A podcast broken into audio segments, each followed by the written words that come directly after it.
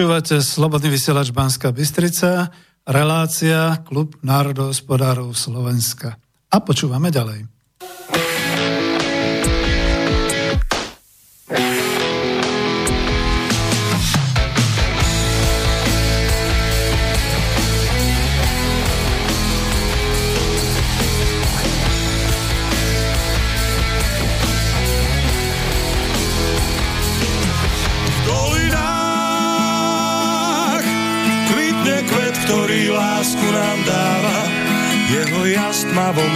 Vždy svieti ako brieždenie. V dolinách lesný med vonia viac ako tráva, na svahoch túlia sa ovčie stáda,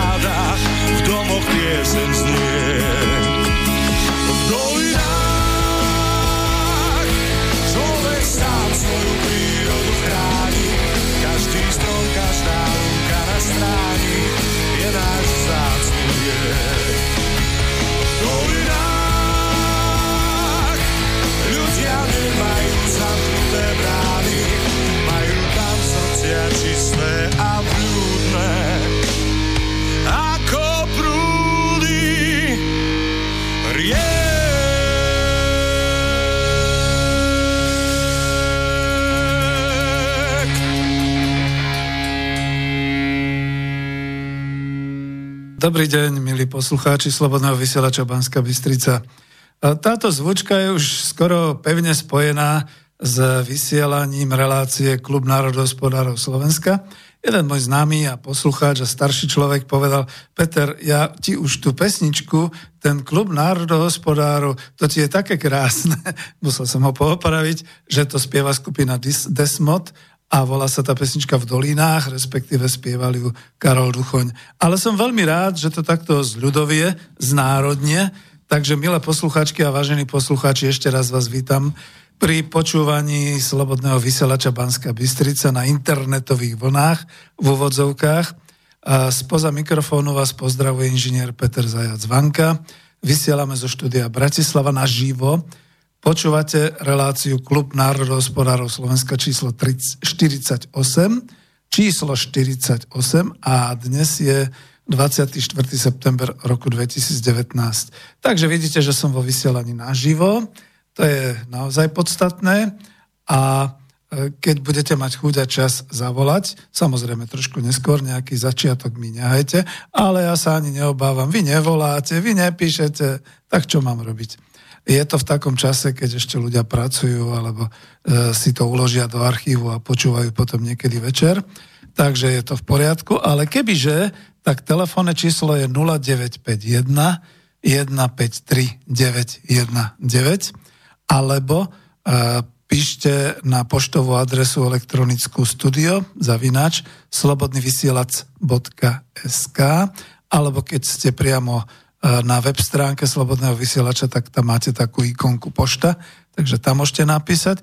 A niektorí priaznivci už mi tradične píšu na e, adresu klub.národohospodárov zavinač gmail.com to klub je malým k a dostávam už občas nejaké také pozdravy, takže dobre, ďakujem vám veľmi pekne, aj to, že počúvate. No pôvodne ja som sa už pripravoval a pripravujem sa ešte aj s profesorom uh, Kučerom, historikom na ďalší diel, povedzme, starovekého Slovenska, dedina a tak ďalej. Ale táto relácia dostala prednosť, je naživo, pretože som si tak uvedomil, že poslednom období sa nedeje nič iného, len v tých mass médiách sa začína, v mass médiách hlavného prúdu sa začína trhať v rece s takými všelijakými jobovkami a jobovými zvestiami. A veď samozrejme netýkajú sa Slovenska, čo mám povedať, taká tá cestovná kancelária celosvetová Thomas Cook, alebo ako sa volá britská tá krachla vonku zostali tisíce a tisíce, dokonca to ide do 100 tisícov uh, travel, čiže cestujúcich a turistov, varovanie Slovenského ministerstva zahraničných vecí, necestujte, alebo je tam problém aj s Neckermanom a podobne. A tu sa to niekde už začína. Ja som aj tú reláciu teda nazval tak rýchlo, narýchlo, že príval sa blíži, dvojbodka, budú to ťažké chvíle, dvojbodka, príprava na sezónu. No, keď máte avizo, keď to už v podstate dali, lebo krátky čas som dal na to, aby bolo avizo, ale v archíve už potom určite bude, tak tam nemáte, že príprava na sezónu je v úvodzovkách sezóna, ale je to sezóna. Ešte to nechceme nazvať krízou, že? Takže takto to bude. No bude to o tom, že zatiaľ, čo doteraz vás strašili iba alternatívne médiá, rôzne tie konšpiračné ako Slobodný vysielač a šamani typu Peter Stanek, Ilona Švihlíková, kopec ľudí, ktorých nikto neprivolá do médií hlavného prúdu. A ja som medzi nimi vlastne. Noviny vytvárali ilúziu, že nikdy predtým sme sa ešte tak dobre nemali do, do zátvorky si dajte, že no blíži sa 30. výročie Veľkej nežnej revolúcie, no tak samozrejme, že treba to nejak tak ideologicky zvládnuť aspoň do toho 17. novembra. Po 18. novembri už to je jedno, čo sa bude diať. Hlavne, že oslavy už budú za nami.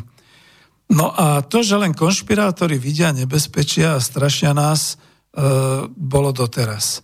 Ale odrazu zasadá vláda Slovenskej republiky spolu s predstaviteľmi priemyslu na Slovensku, a pripravuje zlovestné opatrenia pred blížiacou sa krízou. Ale, že sa tu zrazu tak náhle tá kríza objavuje, keď doteraz to bolo všetko OK. Veď len konšpirátori takéto veci tvrdia. Či? No, bude to skôr také trošku aj improvizované vysielanie, takže budem rád, keď naozaj zavoláte a pokiaľ bude Ivan Ivan chcieť písať maily, nebudem reagovať na tie maily, zavolajte. Povyprávame sa. To je jedna z tých ciest. A budem očakávať aj možno nejaké ďalšie telefonáty, pretože ak nie, tak vás budem trošku unavovať takým tým spravodajstvom z ostatných dní, ako sa to hovorí. To znamená, čo sa to vlastne začína diať. A my máme stránku Spolok národohospodárov Slovenska, klub národohospodárov, dalo by sa to tak spoločne povedať, uh, www.národohospodári.sk ako Slovakia. Takže kto ste v zahraničí, pozrite si tam tie články a povedzme aj tie ostatné nejaké rubriky a podobne. V tých článkoch tak aktuálne vychádzajú. Veľmi pekne ďakujem napríklad pánu profesorovi ekonomie Jaroslavovi Husárovi, ktorý neúnavne píše a zdôvodňuje, prečo by bolo potrebné, aby na tých funkciách hospodárskych sedeli a pracovali tam ekonómovia, nie teda politicky dosadení ľudia a podobne, lebo naozaj to potom tak nejak vyzerá. Ale dávali sme tam aj nejaké také ďalšie články z posledného obdobia, napríklad, že koniec dobrých časov a, a tak ďalej. No a vyskočilo to, myslím, včera úplne nečakane, aj keď ja som už o tom hovoril vo februári roku 2017. Vyšiel taký článoček, ktorý vyzeral byť e, len takým bulvárom a dokonca aj tak bulvárne sa k nemu mass media hlavného prúdu postavili, pretože to bolo, a hľadám teraz, ako aby som presne povedal ten názov, ako to bolo, Košická župa ponúkla za podnik US Steel 1 euro. Postaral sa o to župan vyššieho územného celku e, Košického Rastislav Trnka a najprv to bolo také, že to tak nejak, e, ako sa tomu hovorí, e, odsýpali pod koberec médiá, dokonca mnohé to neuverejnili, dokonca aj v pravde, keď sa ten článok ukázal, tak hneď na to zareagoval podpredseda vlády Slovenskej republiky, no vidíte, ani meno mu neviem, na meno mu neviem dojsť, pán Raší, že Trnka sa zbláznil a šíbe mu a podobné veci. Ja byť Trnkom, tak podám na neho trestné oznámenie za ničenie osobnosti a tak ďalej. Potom sa ešte nejaký taký článoček objavil a blum. Zavrela sa voda, informačne to čuší. No ja mám k tomu dva prístupy. Ten jeden prístup je taký ten, že no ja dúfam a pevne verím, naivne optimisticky, že vláda Slovenskej republiky a napriek tomu, že teda aj teda e, župan Košického samozprávneho kraja e, v tom niečo robia, ďalej jednajú a pravdepodobne v zákulisí dochádza k nejakej tvrdej rokovačke a k tvrdému prejednávaniu, čo teda ďalej s US stýlom. To si potom prípadne vysvetlíme. Prípadne, keď vás táto téma zaujíma, zavolajte, lebo ja som už dostal aj taký nejaký, hm, e, to bolo tiež na národohospodári SK, e, tam to bolo pomenované krok správnym smerom, návrh na odkúpanie, návrh na odkúpenie bývalých VSŽ od USS za 1 euro. Tam mi proste ako došla aj taká správa, nedal som to tam pod e, komentáre, že tá nech si vytvoria novú VPN, VPN 2 a v roku 2019 nech zabojujú. To nie je politické. Milí priatelia, sme tu na klube národohospodárov Slovenska. Tieto témy sú životne dôležité z hľadiska hospodárstva, z hľadiska práce, z hľadiska prosperity Slovenska. A dobre to tam uvádza myslím, že práve ten pán Trnka niekto mu dobre poradil, alebo to aj vie, že podobná oceliareň v Srbsku, Smeredevo sa to volalo, aby som nepokazil výslovnosť, už padla a kúpili ju kedysi US Steel, korporácia americká, s tým, že teraz ju vlastne odpredali za 1 dolár tiež nejakej buď štátu, Srbská republika, alebo samozpráve pretože tá firma už bola skrachovaná, v podstate bolo veľmi zlé, už bola vo vysokých stratách a podobne a chceli sa jej nejako zbaviť, tak takto sa zbavili. No a pán Raši, keď teda tvrdí o pánu Trnkovi, že sa zbláznil a podobne, ja som tam niekde dal dokonca aj do blogu Pravdy, že tak nech si pán Raši trošku pozrie na seba, či kráča dobrým smerom, pretože my ako spoločnosť Slovenská, keďže je pod predsedom vlády, mu predsa platíme práve pre tie informatiku, inovácie pre takéto všelijaké veci a, a predtým sa aj usiloval byť županom Košického samozprávneho kraja. A nech sa pozrie, že však teda musel mať nejaké informácie o tom, ako to z VSŽ alebo teraz US stýlom vyzerá.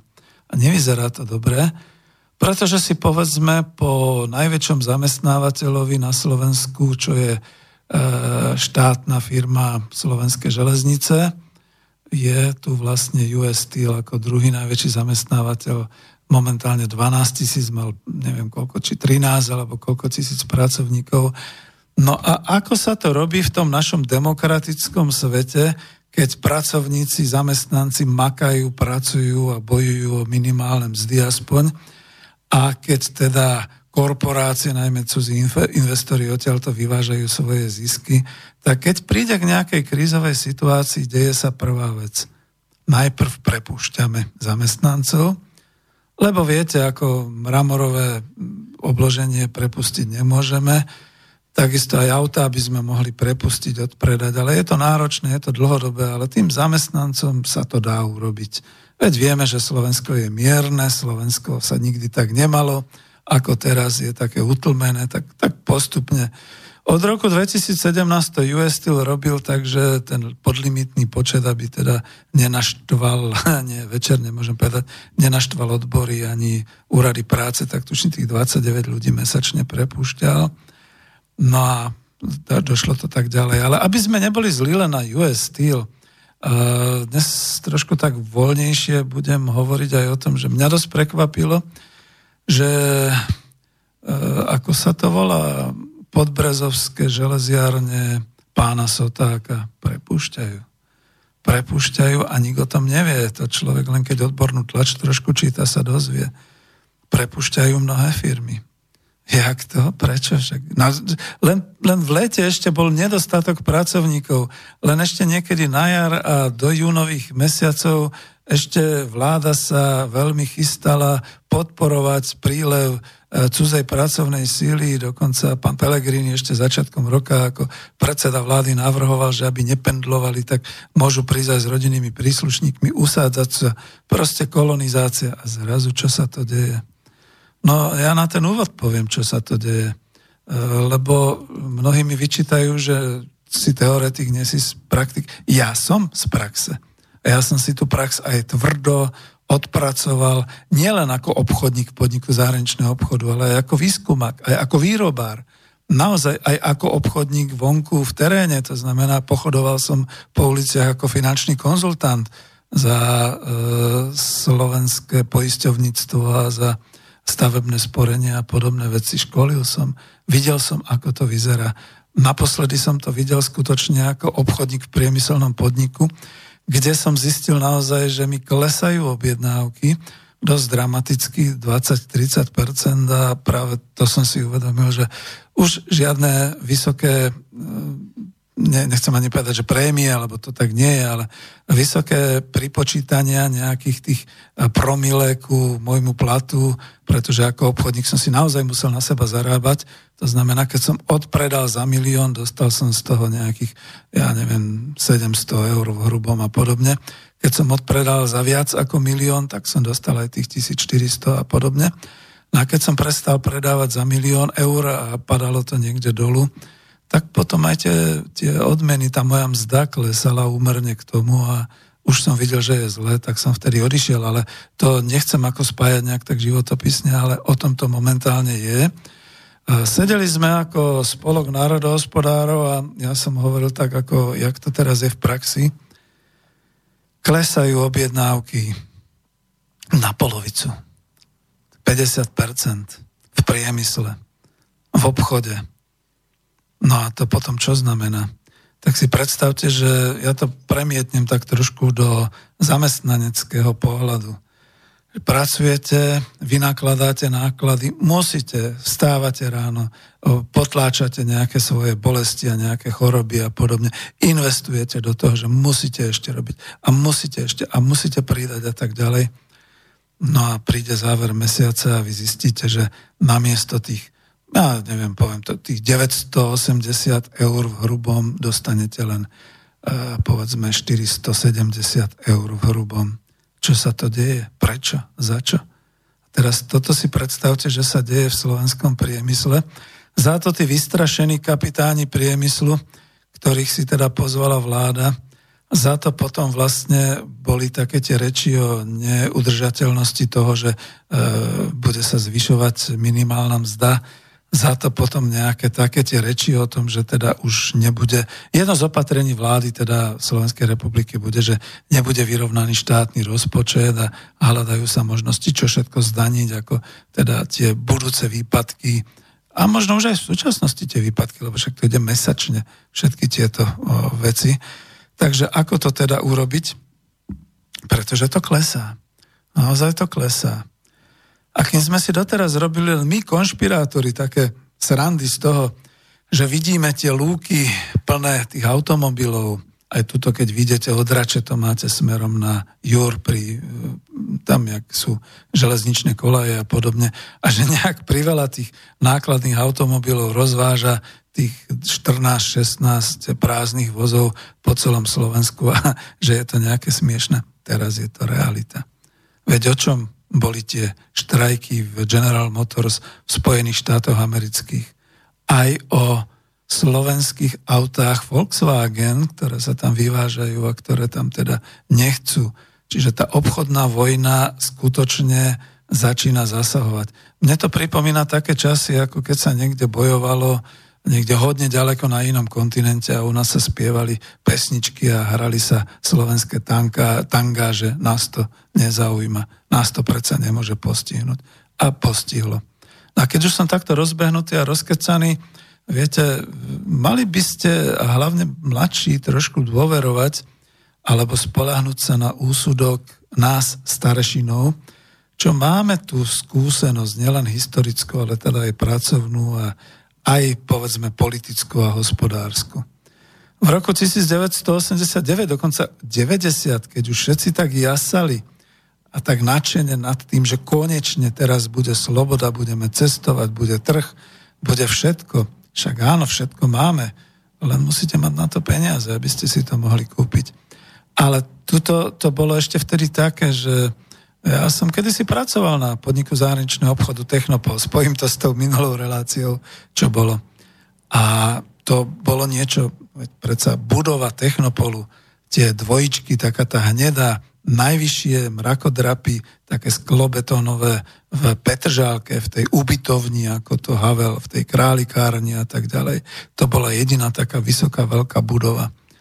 A bola to budova, kde na každom poschodí bola kancelária teritoriálne zameraná na iné územie a po poschodiach na iné komodity, ktoré sa exportovali, z ktorého teda potom mal štát, Slovensk, teda Československo vtedy ešte, ale v rámci nejakých tých, týchto výkonov aj Slovenská republika veľmi veľa. Pozrite sa na to. Po rokoch, alebo dokonca po 30 rokoch, čo je dnes Technopol ešte raz to zopakujem, aj keď to znelo v minulej relácii. Dnes je Technopol Atrapa. Atrapová budova v Petržálke, ktorá sa už možno aj hambí za ten svoj nadpis hore, len není už peňazí na to, aby ten nadpis odtiaľ dali dolu alebo zničili. Lebo to už neposkytuje ani len tie kaviarenské, reštauračné a nejaké iné služby. E, bola to moja vysoká pracovná referencia, keďže som tam exportoval e, výrobné linky a technológie. A dnes sa ani nemôžem pochváliť, a dokonca som rád, že som na dôchodku, lebo si predstavte, že by nejaký HRM manažer, čiže ľudských zdrojov, čítal v mojom životopise, že pracoval v rokoch 83 až 86 v PZO Technopol akciová spoločnosť. Dneska by taká mladá zdvihla oči a opýtala sa, takže vy ste ten, ten s mafiou, Kočnerovec, alebo Kováč, mladší a podobne. Ja by som sa hambil. Nehovoriac už o to, že v očiach e, tá referencia by sa zmenila skôr na príťaž ako na niečo príjemné. No ale hlavne o tom som chcel povedať, že to si nikto nevedel predstaviť vtedy. Ja som bol už vtedy taký kverulant, po česky povedané, že kade som chodil, kde som hovoril ľudia pre Boha, ale bacha na to, že však my tu máme podniky, my tu máme predsa napríklad e, východoslovenské železiarne. Ale prosím ťa, taký blbý podnik, oni to od tých sovietov kupujú a, a potom im tam posielajú tie, tie plechy a také veci. Veď na čo nám to je? To je otročina, to je otrokárstvo. Opýtam sa dnes. A dnes je to v poriadku? Keď sa celý ten veľký areál volá US Steel, čiže americká oceľ v Košiciach. A americká oceľ v Košiciach ide prepušťať za dva roky masívne 2,5 tisíca zamestnancov z 12 tisícok. Prepušťala už aj predtým a vieme, ako to vyzerá a teraz sa ešte aj Županovi e, samozprávneho Košického kraja smejú, keď ponúkol, aspoň neoficiálne, mal by to dotiahnuť chlapec, aj oficiálne odkúpenie celého US Steelu. Ja tam mám potom článok, to potom aj prečítam, prípadne budeme debatiť a tak ďalej, ale toto sú tie podstatné veci. Časy sa menia a dobré časy skončili. A v týchto časoch teda je otázka, ktorú znova vraciam. E, blíži sa naozaj príliv, respektíve zával. Čo s tým budeme robiť? Ako sme pripravení? Ako sme pripravení prežiť túto sezónu. Takže asi toľko. Dáme si takúto pesničku charakteristickú Potopíme Bismarka.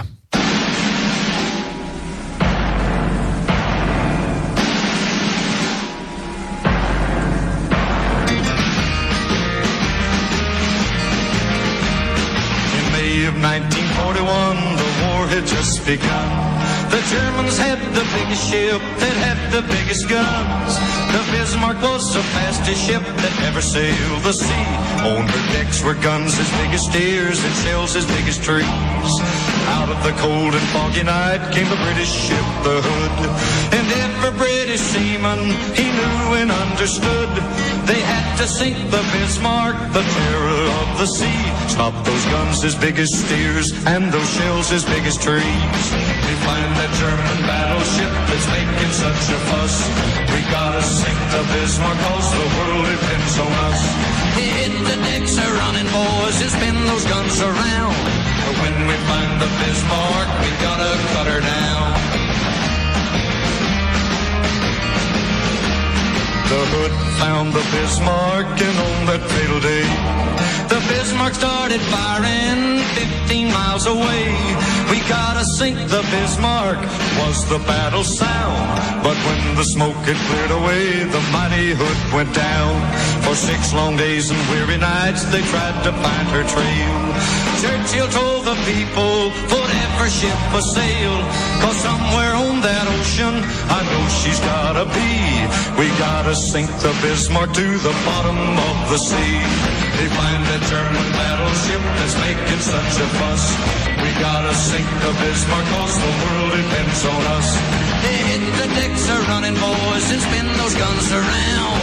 When we find the Bismarck, we gotta cut her down.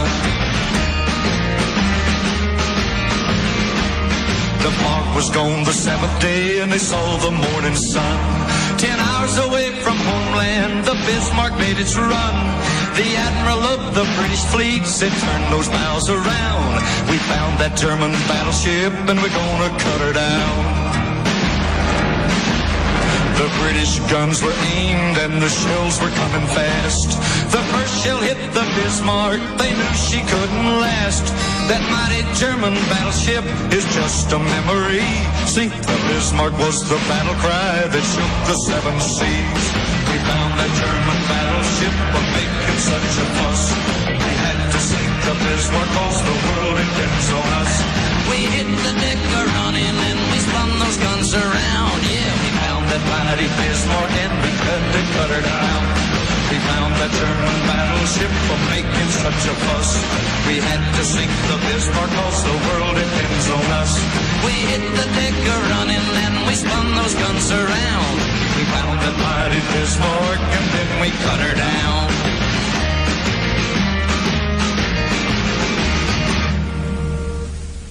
Tak, vidíte, No, medzi tým mi znova prišla taká otázka, že prečo zase hráš e, zahraničné pesničky? Nož, milí priatelia, prečo? Za prvé, moja hudobná dramaturgia, beriem z pesniček, ktoré sú tu, neprinášam už nejaké nové, čiže to už ste počuli niekedy, ale sú to rásne pesničky, budem ich takto púšťať, pretože potrebujem trošku tak rozprúdiť, a nielen krv, ale teda aj myšlienky a byť takým rázným. A na druhej strane, veď ako je to prirodzené, kde žijete pre Boha? Jaké Slovensko, Slovenská republika? Idete po diálnici, máte tam takú tú štvorcovú modrú tabulu s tými žltými, týmito nadpis Slovensko, prípadne Slovakia. Idete do obchodu a vidíte, že je to Borimol, alebo že je to pub a všelijak podobne a ešte podobne a podobne. Čo mne vyčítate? Upgradeujete si svoje PCčka, a všetky takéto ste na Twitteri a podobne. Tak čo mi tu vyčítate nejaké hudobná dramaturgia slovenská a podobne. Nehajte mi trošku, ako by to malo dynamiku a podobne. Pozrite sa na to avizo. Skôr ešte to som chcel, vidíte. Tam máte na tom avize okrem teda tej kancelárie alebo teda toho klubu národohospodárov Slovenska číslo 48 stále mapu Slovenskej republiky, a stále hore vlajku Slovenskej republiky aj s tým slovenským dvojkrížom. No a máte tam aj také obrázky takých tých hnedých areálov, alebo budúcich hnedých areálov, lebo že čo tam máte? Uh, úplne hore tam je ten hnedý areál už od nejakého 95. roku, keď sa zts rozpadla a keď e, v Rímavskej sobote vlastne taká veľmi pekná výrobná hala s tými vysokými žeriavami, ktoré teda sú ťažkotonážne a podobne, s kolejnicami, s tými všetkými halami tej zvarovne a všetkých takýchto vecí, to je už pomaly 20, možno 25 rokov zarastené burinou. Menilo to majiteľa. Stalo sa to dokonca aj fotografiou na tej knižke Coop Industria, podnik fungujúci na princípe zamestnaneckej samozprávy, kde teda vďaka CR mám tam úplne úžasný obrázok tej administratívnej budovy v pozadí s tým výrobným areálom s nadpisom For sale, na predaj. Aha, tak dobre to odfotila dcera, že nie je vidno to telefónne číslo mobilové, ktoré tam bolo na stene vycapené, ale je tam, to je to trošku zakryté, trošku, trošku takým tým stromčekom a tak ďalej, takže je vidno len, že 090 a koncové zase je 22. Čiže to je tá sranda. Vždy, keď ideme okolo, ja sa pozriem, koľkokrát sa tam už zmenilo je to telefónne číslo. Teraz je otázka, menia sa tak aj majiteľia, čiže je to dobrý biznis, kupuje a predáva sa taký ten hnedý areál stále? E, stále je to zarastené, predtým stále je tam dokonca aj také územie, že na predaj a tak ďalej.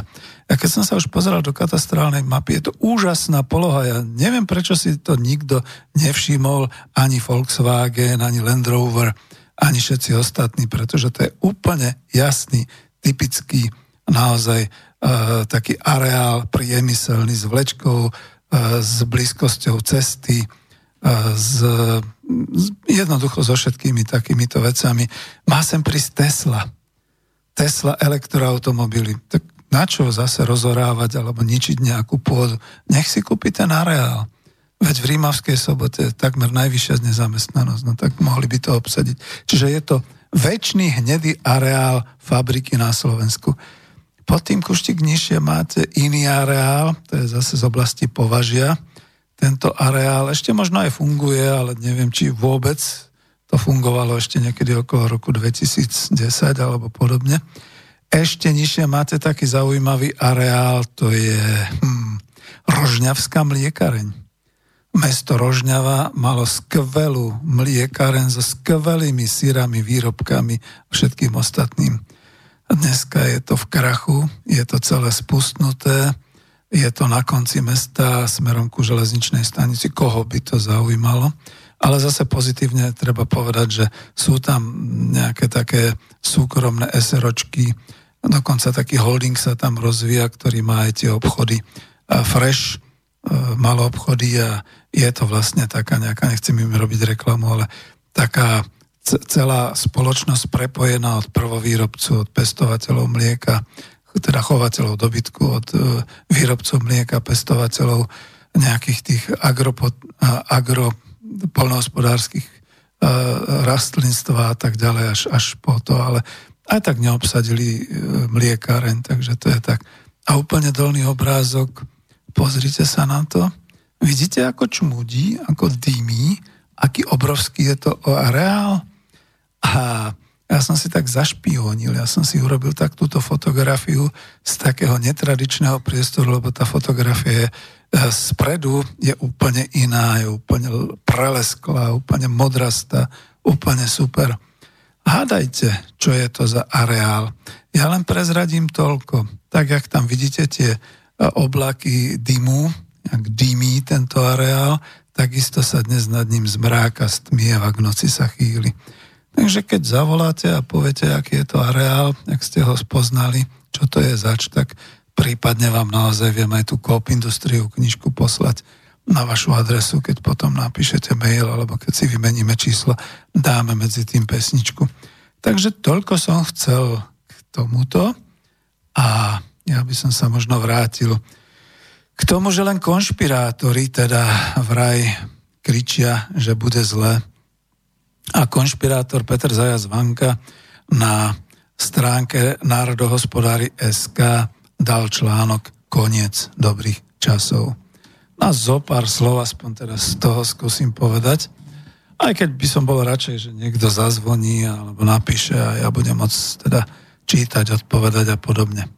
Takže na záplavu informácií a materiálov z médií, prevažne ešte stále alternatívnych, reaguje aj web stránka Národohospodári.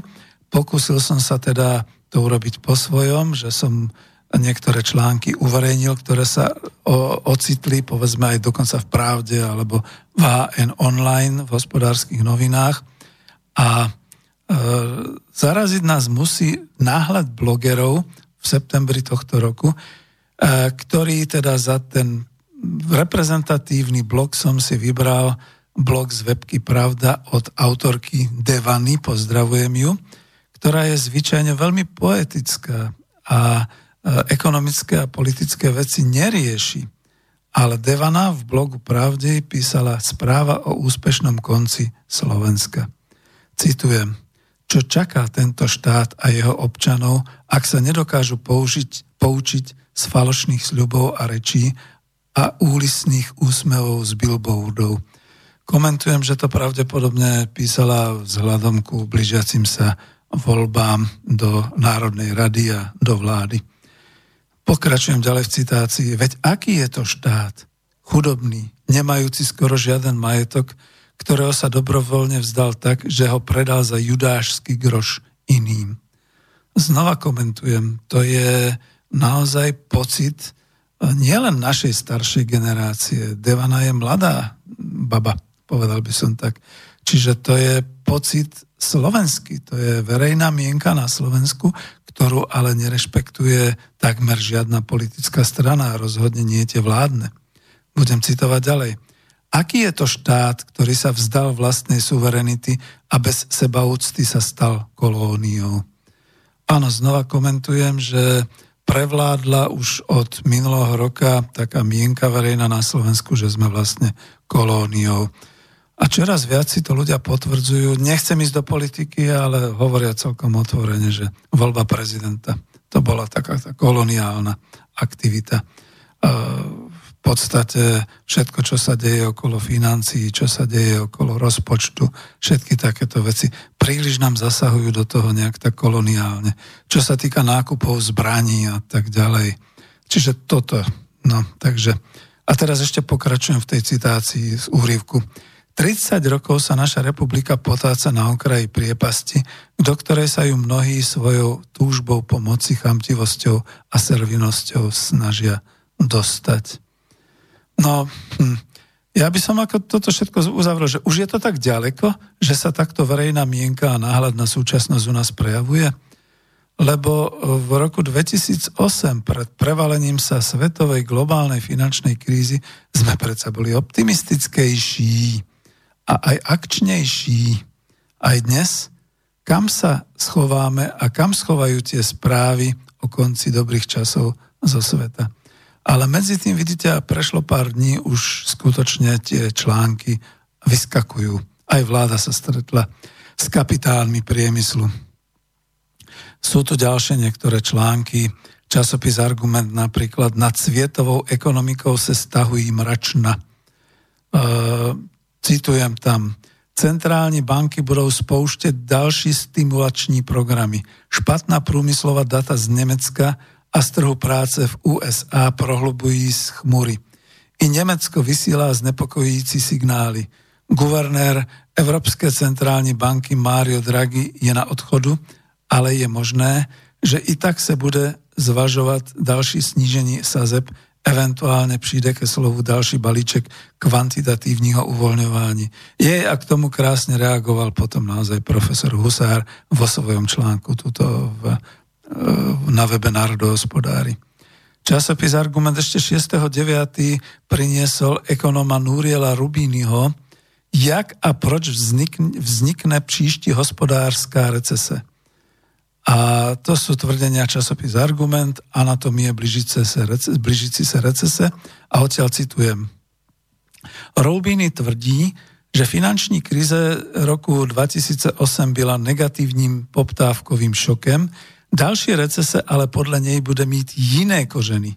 Permanentní negatívní nabídkové šoky, dané čínsko-americkou obchodní a technologickou válkou, Snaha odstraniť škody e, nekončícimi e, monetárními a fiskálními stimuly nebude řešením. Podle Roubínyho jsou ve hře tři negativní nabídkové šoky, které mohou způsobit globální recesi v rok, do roku 2020. vážený, čiže do 4 mesiacov. Týkajú sa medzinárodných vzťahov Číny a Spojených států a žádný z nich, varuje Roubíny, není opraviteľný proticyklickými nástroji makroekonomické politiky. Tu musím dať komentár. Sa mi páči, keď tak rozkošne, hlavne títo pravicoví a občianskí aktivisti alebo teda experti v televíziách ako Teatri, STV a Markiza a podobne nás presviečajú o tom, že veď je to prirodzené, no veď taká cyklická kríza, no však žijeme e, v takom, doteraz nepripustili, že žijeme v kapitalistickom usporiadaní sveta, teraz nás začínajú presviečať, že to je prirodzené, no tak mali sme tú konjunktúru, teraz ideme dolu, to bude recesia, potom príde kríza a z tej krízy sa potom spamätáme a zase to bude rásť, to bude tá konjunktúra. Aha. Hm. Dobre študovali večernú univerzitu marxizmu, leninizmu. Ale oni nemohli. To už v tom čase večerná univerzita marxizmu, leninizmu nebola. My sme sa učili na marxizme, leninizme niečo o e, cyklických krízach kapitalistického hospodárskeho systému. A je to tu? A všetci hovoria, to je prirodzené, to je v poriadku, no tak akože dobre, no tak, tak ako to je vlastne s tým svetom? Je trvalo udržateľný alebo je cyklický? Takže takto. No a budem pokračovať. První šok sa týka čínsko-americké obchodní a mnenové války. Tu len si trúfam poznamenať, že tuším v roku 2016 na relácii ekonomická demokracia som mal o tom, že hrozí obchodná vojna. Čo to obchodná vojna znamená? Ako ekonom a obchodník som o tom hovoril. Pardon. Napijem sa slovenskej minerálky v priamom prenose a nerobím jej reklamu. Slovenská minerálka. No a e, že v podstate pravdepodobne dojde ku narazeniu a ničeniu konjunktúry, lebo vtedy sme všetci boli úplne happy, že kríza je za nami a ideme do nekonečného rozvoja a podobne. A mal som taký obrázok troch kráľov. Nie, niekto mi to, nie, niekto mi to maloval. Ja som prevzal a požiadal som Danglára o to, že by som taký obrázok tam mohol mať ako avízo. A to boli traja králi, ktorí teda videli, ako taká tá kométa padá na zem, prestrielaná nejakými tými nábojnicami a podobne. No ale celá tá relácia bola skôr o tom, že čo je to obchodná vojna, ako to bude teda vyzerať, odbytové krízy, všetky takéto veci. No tak ne, netrafil som sa úplne, ale bolo to skoro. Čiže prvý šok, čínsko-americká obchodná menová vojna. Druhý šok je otázkou nové studené války medzi obiema zemnemi kvôli technológiím. Spomente si Huawei a podobne. Jej rivalita nese znaky tzv. Tukididovy pasti, Obie zeme sa snaží ovládnuť technológie budoucnosti od umelej inteligencie po 5G. Třetím rizikem sú podľa Rubínyho dodávky ropy. Títo tři šoky vypočítava Rubíny by měli stagflačný efekt. A ja by som sa tu zastavil k tomu, že mne sa tak páči, keď vidíme obrázky tej rafinérie v Saudskej Arábii, ktorú teda napadli drony. Západ je presvedčený, že to bol Irán tam sa im ale hlási spoza chrbta nejaký ten kmeň v Jemene, ktorý hovorí húsniovia, ktorí hovorí, že to oni urobili, ale nikto im neveril, pretože že však to je niečo podobné, ako keď ten Nemec pristal na Červenom námestí svojim ľahkým lietadelkom, že na ňo nemali ani len triskáče a stíhačky nadzvukové.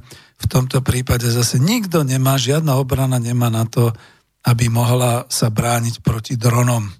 No a tie drony veľmi efektívne napadli rafinériu v Saudskej Arábii. Ani nie o tom som chcel, skôr o tom, že to spôsobilo okamžite v našich oficiálnych mass médiách, že bude drahšia ropa, nafta, budú sa dvíhať ceny.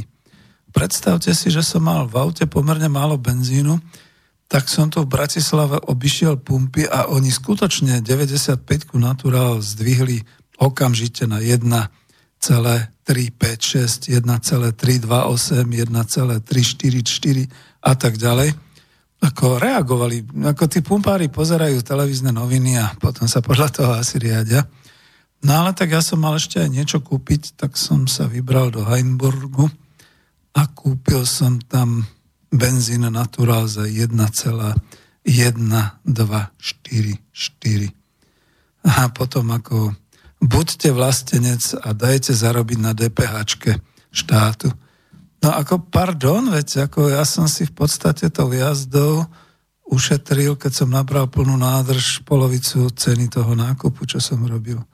Veď vidíte, ale to je presne o tom, tak ako sa píše, to sú tie šoky. E, teraz nie mainstream, e, teda nie alternatíva konšpirátori vás strašia, mainstream vás straší.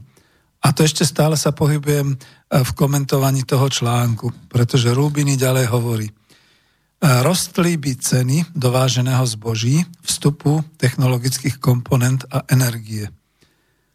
Takže na túto vetu som chcel reagovať asi takto.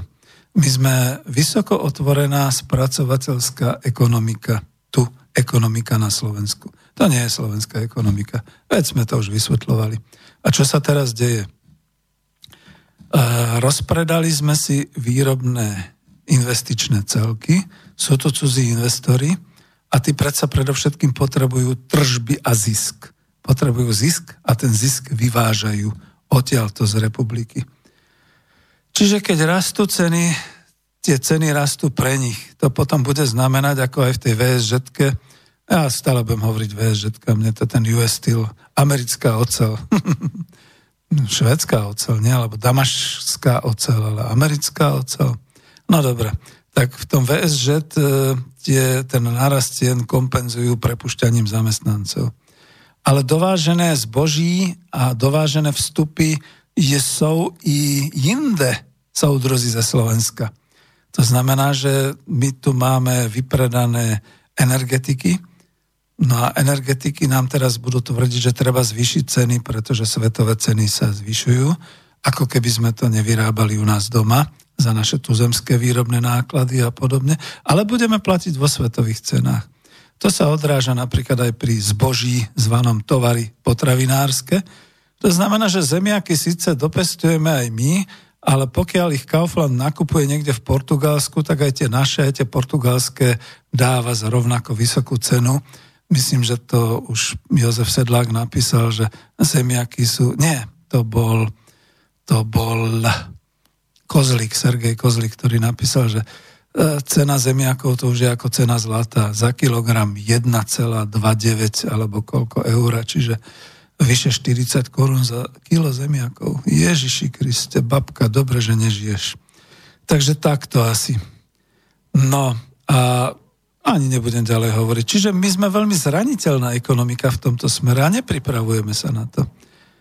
A čo je ešte horšie, americko-čínsky konflikt poháňa proces deglobalizácie, lebo firmy nemôžu počítať so stabilitou výrobných reťazcov. A kde sme tu na Slovensku? Jasné, my máme komplex automotív, veľmi zapuzdrený, uzavretý komplex automotív. Čiže my všetky komponenty, keď sa tak automobil rozloží, rozpadne v technológiách, až na plechy, až na pneumatiky. My všetko máme tu doma, tu doma to síce je, ale nie je to naše. Zase je to v cudzích rukách. Aj každá tá SROčka s názvom slovenský, ja neviem, slovenské okno, to tak zo srandy nazvem, aj tá je tu vlastne len e, zastupiteľskou e, zložkou zahraničnej cudzej spoločnosti.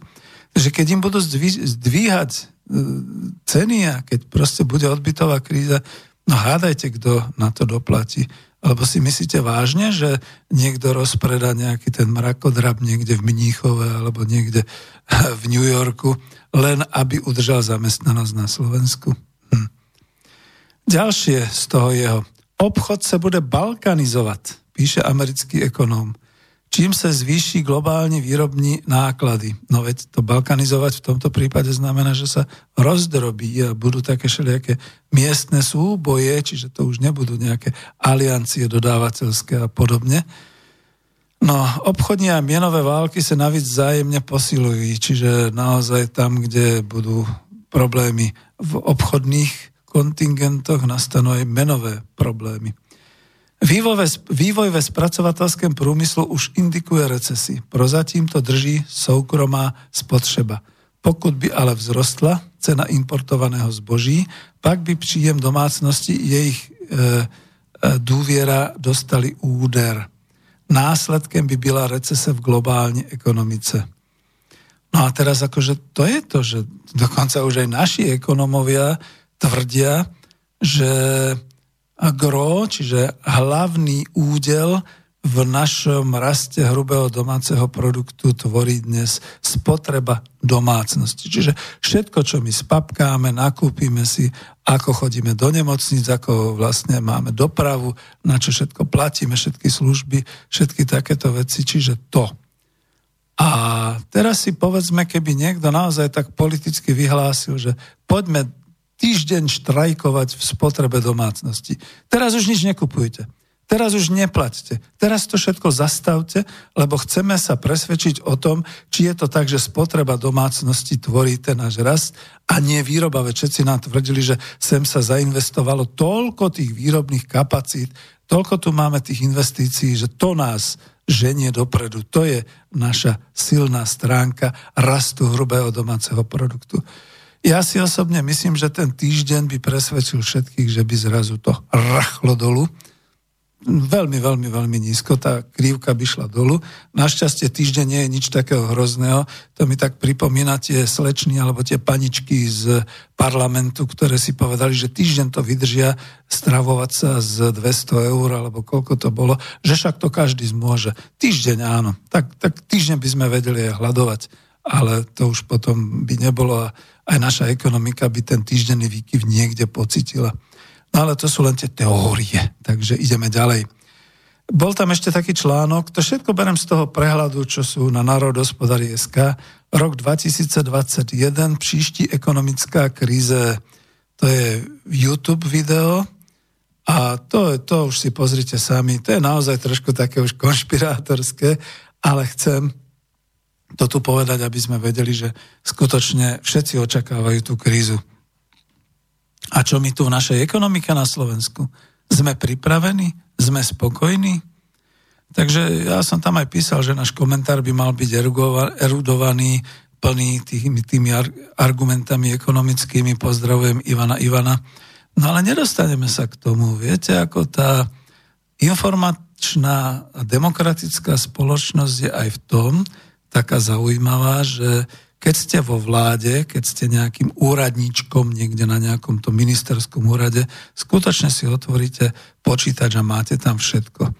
No ale ste zaviazaní tým, že by ste to nemali poskytovať ďalším ľuďom. Takže to je to, že ako, ako sa dostať k tým informáciám. Ja aj, že normálne verejne napísať, lebo však na to je právo a tak ďalej. To by sme museli tiež zriadiť taký asi 10 poschodový úrad, zaplniť ho počítačmi a ochotnými dievčinami, ktoré by len písali naše otázky a čakali by sme na odpoveď. Ale sem tam to nejaký taký ušvihnutý človek urobí a potom si ho vyťahujú znaky alebo odkiaľ naka, vyťahujú si ho pekne von, že zahlcuje administratívu vlády a že teda, e, jak sa tomu hovorí, neembarguje, ale teda sabotuje prácu úradu ministerstva a podobné veci. Čiže nedostaneme sa k tým informáciám a to sa môže stať až potom niekomu, kto teda po voľbách sa do toho úradu dostane a zistí, Ježiši Kriste, čo to tam je všetko popísané a tak ďalej. No, takže tú smutnú úlohu varovania obyvateľstvu Slovenskej republiky, že sa blíži koniec dobrých časov, sme teda prevzali my na seba a nielen teda Klub národohospodárov Slovenska, ale aj v tejto relácii Slobodný vysielač – a to je také, že e, tu už v podstate ani tak nejde o to, ako to bude o 4 mesiace po voľbách do Národnej rady Slovenskej republiky a pri boji o vládu Slovenskej republiky, ale ako budeme schopní reagovať my tu na malom 5 miliónovom Slovensku na globálnu hospodárskú recesiu, až teda krízu v roku 2020 a je teda otvorené prepuknutia ak máme tak otvorenú spracovateľskú ekonomiku na Slovensku? Ako budeme reagovať na rast cien dovážaných tovarov, ak majú takmer výhradne doma malý obchod v rukách svetové obchodné reťazce a siete a dovážame cez importérov až 60 a viac percent produkcie potravín, ktoré spotrebovávame a naša spotreba nám teda tak ako zabezpečuje ten rast alebo udržateľnosť hrubého domáceho produktu. Ako budeme reagovať na rast vstupov do výroby a na rast vstupov aj v tých technologických štruktúrach pre e, štát a, a teda samozrejme aj na rast cien energií. Cudzí investori až teraz odhalia pravdu o sebe, prečo prišli na Slovensko. Pri strate ziskov budú zatvárať prevádzky kvôli vysokým cenám vstupov a budú aj prepušťať. Veď už teraz sa objavili prvé lastovičky, citujem to z tohto kniž, článku, Viď US Steel a ďalší. A to si predstavte, že to som písal ešte predtým, možno týždeň, než teda e, bola ponúknutá cena 1 euro za odkúpenie východoslovenských železiarní Košickým samozprávnym krajom. Ako budeme reagovať na procesy deglobalizácie, keď sa cudzí investori začnú stiahovať preč a zanehajú tu hnedé pásma po montovniach a suché betóny na bývalých horniciach po priemyselných parkoch? Veď viete, že vidíte, že my tu máme hnedé areály už 30 rokov niektoré a teraz by k tomu pribudli tie nové hnedé areály, teda tie od, a nechcem to ani povedať nejak tak neslušne, ale po orniciach zostávajúce betonové plochy, ktoré by už boli suché, ako hovorí pán Kravčík, nevyužiteľné, pretože naozaj sú už mŕtve. Ako sme pripravení teda na tú balkanizáciu svetového obchodu, teda rozpad globálnych predajných štruktúr, ak my vôbec nemáme rozvinutý systém zahraničného obchodu a štát sa tým ani príliš nezaoberal, keďže trpí sa baklamom, že sme exportná automobilová veľmoc. Pričom znova musím zdôrazniť, aj keď už mi je to trápne stále opakovať, u nás sa autá v montovniach vyrábajú a evidujú sa aj v štatistike zahraničného obchodu, ale predaj a výsledok toho predaja, čiže tržby idú úplne mimo nás. Mal som takú diskusiu, tuším, na YouTube, že ale veď teda auta a tak ďalej, lebo to bolo, tuším, o DPH a tak. No ako na Slovensku je to tiež tak, že veď e, e, tieto firmy, ktoré predávajú Volkswagenu a tak ďalej, oni to predsa ne, nepredávajú priamo Volkswagenu v sídle v Mníchove, alebo kde to má.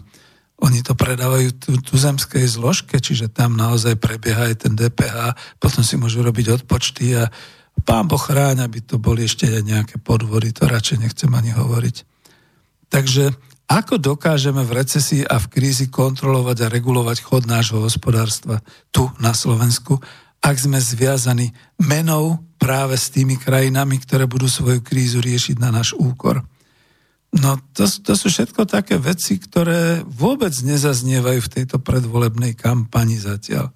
Myslím, že naozaj snáď prvý raz e, napriek tomu, že sme na opačných svetonázorových koncoch, ale myslím, že za sme rodinu pán Krajniak to povedal pekne, povedzme v tých diskusiách teraz, čo boli, že e, povedzme tá otrhnutosť vlády od reality, že ideme dávať šrotovné za to, že niekto si kúpi elektromobil, tak mu ideme poskytnúť 5 až 8 tisíc eur ako štátnu dotáciu, keď teda nakúpi elektromobil a vráti svoje auto za spaľovacím motorom.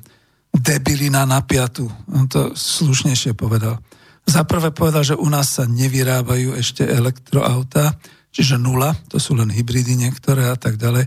A za druhé, že sa sem len chystá výroba tých aut, čiže to je zase taká, taká ponuka pre nich. Príďte, príďte, my vám zabezpečíme odbyt aj tu na Slovensku. Ale veľmi pekne povedal jednu vec, ktorú chcem tuto naozaj povedať a oznámiť.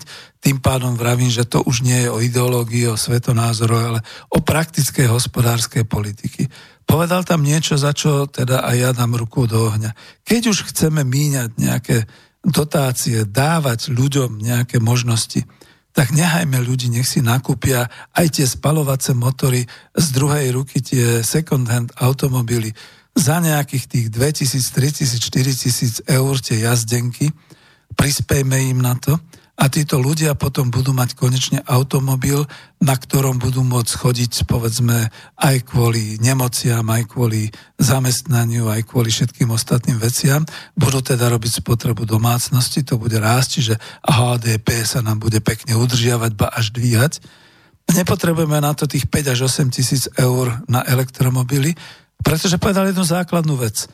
Jazdenky sú naozaj tak od 3000 a viac ale elektromobil, taký ten normálny, taký, čo aj teraz už je v ponuke a tak ďalej, stojí okolo 40 tisíc. Ako mne to trklo, keď som si povedal, dobre, ja tiež mám staré auto, tak čo, tak ho vrátim, dostanem od štátu dotáciu, povedzme dokonca aj s tým, že vrátim to staré auto na spalovací motor 8 tisíc eur, no ale to auto stojí tak minimálne 40 tisíc eur.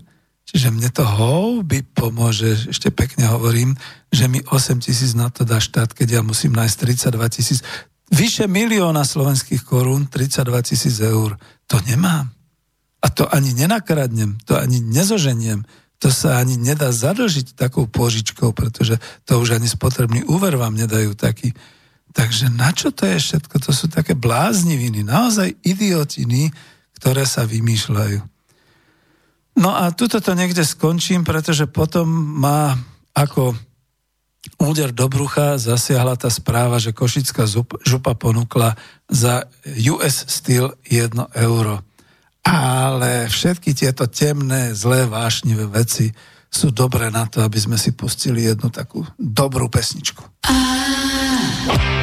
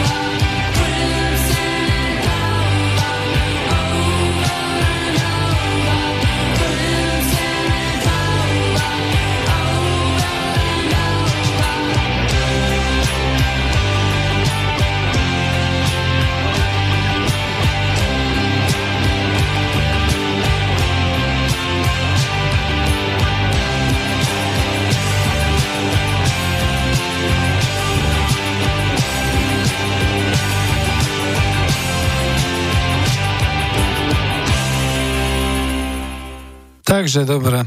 No, mali by sme už prejsť teda na tú časť e, tej správy, že Košická župa ponúkla za US Steel, čiže za americkú ocel 1 euro. Pobúrilo to skutočne nekonečne niektorých ľudí, že sa zbláznili a podobne. Ja vlastne chcem skočiť, kde to tu mám, až, až do, tej, do toho, čo, čo to tam písal, tuším, uh, podpredseda vlády. Ak to tu nájdem, neviem, či to tu nájdem, áno, Raši, no, lebo on tam písal, že či Trnka sa nezbláznil a podobne. Ja som potom tiež zareagoval na blogu Klub národohospodárov na pravde, že kto stojí na správnej strane a robí kroky správnym smerom a kto poškodzuje povesť a útočí na osobnosť Košického župana, i keď sám mal možnosť kontrolovať ako podpredseda vlády činnosť podnik, činnosť podnik US Steel, lebo predsa je v tom správnom smere sociálnej demokracii, ktorému teraz naozaj Raši urobil poriadnu predvolebnú hambu, česky povedané botu, tým svojim vyhlásením, že Trnka sa zbláznil. A ja som tam aj dodal, že mne vôbec nevadí, že pán Trnka kedysi kandidoval za SDK a UDS a za sieť, lebo činy sú dôležité. Dnes je to nezávislý kandidát a ak si aj robil srandu, takomto vážnom alebo v takejto vážnej veci, ako je US Steel, tak myslím, že musí si byť vedomý, že odborári mu to spočítajú, lebo veď už tam bola hrozba štrajku. No a ja som zvedavý, ako sa k tomu postaví samotný smer sociálna demokracia, pretože kedysi dávno, vlastne ešte v 2011-2012 sme hovorili aj na tej pracovnej skupine Ekonomická demokracia o zamestnaneckých samozprávach, a tiež majú tú knihu Coop Industria podnik fungujúci na princípe zamestnanecké samozprávy odo mňa a potom aj od klubu národohospodárov a vedia, že sú tam postupy, ako sa teda dá transformovať takýto súkromný, súkromný majetok, súkromná fabrika, priemyselná na e, buď teda zamestnaneckú samozprávu, alebo teda na celospoločenský majetok a tak ďalej. A ja som tam dal ešte takú tú poznámku, že toto predsa takto robia aj americkí zamestnanci krachujúcich strojárskych fabrík priamo v Spojených štátoch. Odkupujú krachujúci podnik v rámci právneho systému ISOP, čiže Employee Stock Ownership Plan, plán zamestnaneckého podielového vlastníctva, a že to zrejme pán podpredseda vlády pre ino, info, inovácie a informatiku nepozná, na akého sme si zvolili, takého teda máme. A ešte som tam dal aj takú nejakú poznámku z Finweb, z HN Online, že 2500 to je číslo, ktoré plánuje Košická stýlka odčítať od súčasného stavu zamestnancov do roku 2021. Ježiš, mne sa páči taký ten nežný slnečkársky new speech, Takže Košická stýlka bude odčítať od súčasného stavu zamestnancov do roku 2021 číslo 2500. Čo to je? Číslo 2500. No a ja tam píšem, že súčasnú napätú situáciu v podniku zamestnávajúcom vyše 12 tisíc ľudí a to je teda aj v tom článku HN Online, nezmierňuje ani nedávno dohodnutá kolektívna zmluva v podniku, pakt medzi zamestnávateľom a odbormi zabezpečujúci ochranu pred hromadným prepušťaním totiž platí len do konca marca roku 2020. No a to je tesne po voľbách, že? Mhm. Takže US Steel bude vedieť, čo má robiť a odborári tiež budú vedieť, čo majú robiť. Tam potom bude len zápas o to, kto bude rýchlejší, kto bude ráznejší, kto to vyhrá. Takže takto. A to bol autor Robert Urza, tento písal ešte 31. júla. No a čo ešte teda, vy neviete? Lebo áno, mám tu taký otáznik, že čo sa deje s tým US Steelom? No ak to neviete, ale ja nechcem sa až tak zdržiavať, lebo aj mne čas beží tuto v relácii, No, hm. naštudujte si to naozaj teda pod týmto oznámením, že e, vlastne e, US Steel bude prepušťať takto a tak ďalej a že je teda kvôli oceliarskej kríze a tak ďalej, tak s predstaviteľmi oceliárni inicioval stretnutie práve župan samozprávneho Košického kraja Trnka, kde sa informovalo o súčasnej situácii v podniku a tiež o vizii spoločnosti. Za najväčší súčasný problém závodu označil prezident US Steel James Bruno tzv. environmentálne dane Európskej únie. No, nevolali ste, tak už to prezradím. Tie, ten dymiaci areál, to je totiž US Steel. Pred 30 rokmi sme hovorili, tí hnusní komunisti nám tu zasviňovali naše prostredie, dymili nám a tak ďalej. Po 30 rokoch americká ocel v Košiciach je tam taká, ako je na tom obrázku, čiže vysoko dymiaca. Čiže najviac James Bruno sa bojí tzv. environmentálnych daní Európskej únie, tak ani nie o celiarskej kríze a podobných vecí. A on, tam sa píše ešte, že výrobcové z EU sa cítia byť týmito poplatkami diskriminovaní a tak ďalej. A na stretnutí otvoril Trnka aj otázku investičného dlhu, ktorý kraj považuje za hlavný dôvod stagnácie podniku, nedostatočného odbytu a následného znižovania stavov zamestnancov. Investičný dlh americkej spoločnosti je odhadovaný približne na 1 miliardu eur. Nazdávame sa, že hlavne nízka miera investícií do modernizácie a rozvoja podniku má za následok znižovanie konkurencie schopnosti US Steelu na trhu, poznamenal Trnka. A ako vidíte, a teraz Raši ho napadol, že sa zbláznil a podobne. Ja si myslím, že Trnka to má premyslené. V prípade Košického závodu vidí vedenie kraja podobný vývoj, ktorý vyvrcholil koncom januára 2012 v bývalých oceliárniach US Steel v Srbsku železára Smeredevo.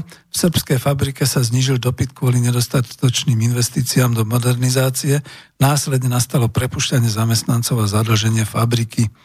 No, 2012 to sme si ešte vtedy mohli hovoriť, to je Srbsko, to je väčší nepriateľ Ameriky. A veď my sme priatelia Ameriky, tak čo to u nás robia? Takže zatiaľ ponúkol e, župan Košického VUC neoficiálne odkúpenie závodu US Steel za obdobných podmienok ako v srbskom Smeredeve a teraz ako všetci mu nadávajú z našej strany. Ja len dúfam, že má dostatok e, kapacít odborných okolo seba, pretože my sme k tomu dali taký komentár. Mne sa páčilo, že aj v Nadav 2 uverejnili uh, ten článok aj s takým tým komentárom, len ja nie som autor toho článku, ktorý vyšiel v Pravde, čiže mali tam dať iný názov, napríklad je to pra- správny krok správnym smerom, lebo ja tam potom píšem, že ak sa dokázalo, že korporácia zo Spojených štátov amerických kúpila Košický hutnický a oceliársky komplex bývalých východoslovenských železiarní od skupiny nenažeraných majiteľov akciovej spoločnosti VSŽ ako dojnú kravu v úvodzovkách. Aby ste vedeli, dojná krava je síce marketingový názov e, tovaru, ktorý, do ktorého netreba investovať, ktorý ale bohovsky vynáša zisky, takže treba si ho udržať čo najdlhšie. Teda ak to kúpili ako dojnú kravu, veď tak nejako sa na tú tému vyjadril aj premiér Slovenskej republiky Pellegrini, pričom dnes, keď je kríza oceliarského biznisu, korporácia sa zbavuje pre ňu už neziskových, ale nie neefektívnych pre, prevádzok, neziskových v Európe tak, že niektoré predáva ako v Srbsku a niektoré niekde chystá veľké prepušťanie ako na Slovensku tak potom je na čase ukázať svoje obchodné skúsenosti, národohospodársky pohľad a vyvinúť politický tlak správnym smerom. A to je to, čo Trnka urobil. Vyvíja politický tlak správnym smerom. Je obdivohodné, že to robí on a je na škodu veci, že to nerobí vláda Slovenskej republiky. Ja neviem, ako hm, ten e, pán Rašivec sa vedie asi za to zodpovedný, čiže Fico by mu mal dať poriadny štulec a povedať, počúvaj, čo robíš? Ty tam spíš, alebo čo? Alebo jak to je? Viete, taký ten Ficov telefonát, ako to bolo tomu, tomu z, z zdravotnej štátnej poisťovne. Aj tak si myslím, a tam je to písané aj v tom článku, že štát by mal tak či tak preskúmať predajnú kúpnu zmluvu odkúpenia VSŽ AS s korporáciou US Steel a skontrolovať, či tam neboli porušené ja tam píšem, že isté nezverejniteľné záväzky, ale nie, nejaké nezverejniteľné záväzky, pretože tie bývajú vždy ako príloha k nejakej takéto zmluve kúpno-predajnej. A či tam aspoň neskontrolujú, my ho nepotrebujeme vedieť, zverejniť a tak ďalej, ale či neskontrolujú povinnosti zo strany nového majiteľa. Lebo ak sa už vyjadril aj premiér republiky Peter Pellegrini, že podnik US Steel Košice bol dojnou kravou amerického manažmentu a trpí investičným dlhom, čo teda prispelo k jeho súťaž, súčasnej ťažkej situácii na trhu s ocelou a zámeru znižovať počet zamestnancov. E, fabrika predsa vyprodukovala za posledné roky viac ako miliardu eur zisku a tento zisk bol skoro komplet odvedený akcionármi, majiteľmi do Spojených štátov. A to nehovorím ja, to je pramen z 18. septembra z HN Online, takže o čom to tu vlastne točíme. Ale to potom všetko znamená, že e, vtedy tu naozaj niečo bolo zanedbané, nie je to v poriadku a ja tu dávam pripomienku, že ešte začiatkom roka 2017, veď ja som mal o tom aj reláciu na ekonomické demokracii, bol podnik e, americká ocel Košice ponúknutý do predaja a hlavným záujemcom bola čínska oceliarská korporácia, nejaký ten He, neviem ako, ktorej to ale jednoducho e, US Steel v materskej centrále nepredali, odmietli to. Medzi tým došlo k obchodnej vojne USA a Čínska ľudová republika, oceliáren v Srbsku padla a teraz v podstate je ten oceliársky biznis dosť nešťastný v Európe. Vidíte, že padajú už aj naše podbrezovské železiárne aj tam hore e, Acer, Arcelor, Mital Arcelor, alebo ako sa volá, Ostravské a tak ďalej. Čiže to je to, čo sa stalo, ale to je iba zanedbaním, manažerským vrcholovým zanedbaním situácie. A ja tam potom píšem, že prvý krok správnym smerom bol už urobený, teraz ide o to, aby sa rozpe, rozbehol úspešný proces transformácie vlastníctva veľkého výrobného podniku z rúk nadnárodného kapitálu do národných rúk, kde by som odporúčal buď štátne vlastníctvo, pre možnosť dobrého investovania a zabezpečenia si vlastných výrobných kapacít v zlých časoch, lebo viete, ako bude riešiť e, budúci následník Richtera zamestnanosť, nezamestnanosť na Slovensku. No čo im ponúkne? Akých investorov sem privolá, keď žiadni nebudú chcieť ísť? Bude musieť mať vytvorený vlastný výrobný podnik, vlastnú organizáciu, kde zamestná týchto ľudí. No a to potom v podstate, keď už nič iné, tak aspoň udrží tú zamestnanosť, pretože viete, 12 tisíc ľudí. No, ešte pokračujem ďalej, potom sa k tomu vrátim. E, čiže buď štátne ruky, alebo národný podnik, ak by to nevadilo, však národniari sa budú spájať, takže budú hádam niečo dobojovávať v rámci volieb, alebo dokonca kolektívne vlastníctvo zamestnaneckej samozprávy riadenej priamo pracovníkmi a tým aj členmi vedenia e, dnešného, povedzme, US Steelu, tí, ktorí sú Slováci, ten Bruno nech ide domov a tak ďalej, čiže e, s ostatnými tými partnermi. A odkúpenie za jedno euro potom bude znamenať, že podnik bude potrebovať také umné vrcholové riadenie, ktoré zároveň aj naďalej udrží pracovné pozície, čiže prácu, pracovné miesta, dokáže vytvoriť podmienky pre investovanie do technických a produkčných kapacít, lebo veď predstavte si ešte aj Pelegrini ako premiér Slovenskej republiky povedal, že došlo k morálnemu zastaraniu a to odborne znamená, že došlo k odpísaniu základných výrobných fondov podniku, čiže neinvestovalo sa do nových liniek, do nových technológií. Zároveň si nový domáci manažment musí vytvoriť taký dobrý obchodný plán, aby zaujal rýchle pozície na trhoch, kde sa to dá. A ja som tam aj písal do toho článku, že v súvislosti s tým sa mi vynára cesta predsedu parlamentu e, Danka do Kazachstanu ako vynikajúca príležitosť. Lebo nielen Rusko, Bielorusko, dokonca Ukrajina dnes, Kazachstan, ale aj ostatné krajiny, Irán, Sýria. To sú všetko štáty, kde budú potrebovať našu oceľ, keď sa to tak zobere. Čoho sa my bojíme?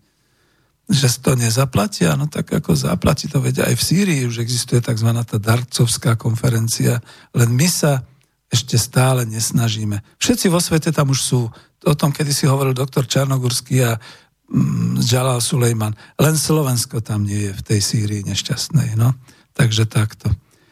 No a to je to, čo som chcel a ešte som sa chcel vrátiť k tým, kde som to tu mal. Mm, že e, podnik, e, teda krok už bol urobený správnym smerom. Niekde takto som to asi hovoril. Tá transformácia vlastníctva veľkého výrobného podniku.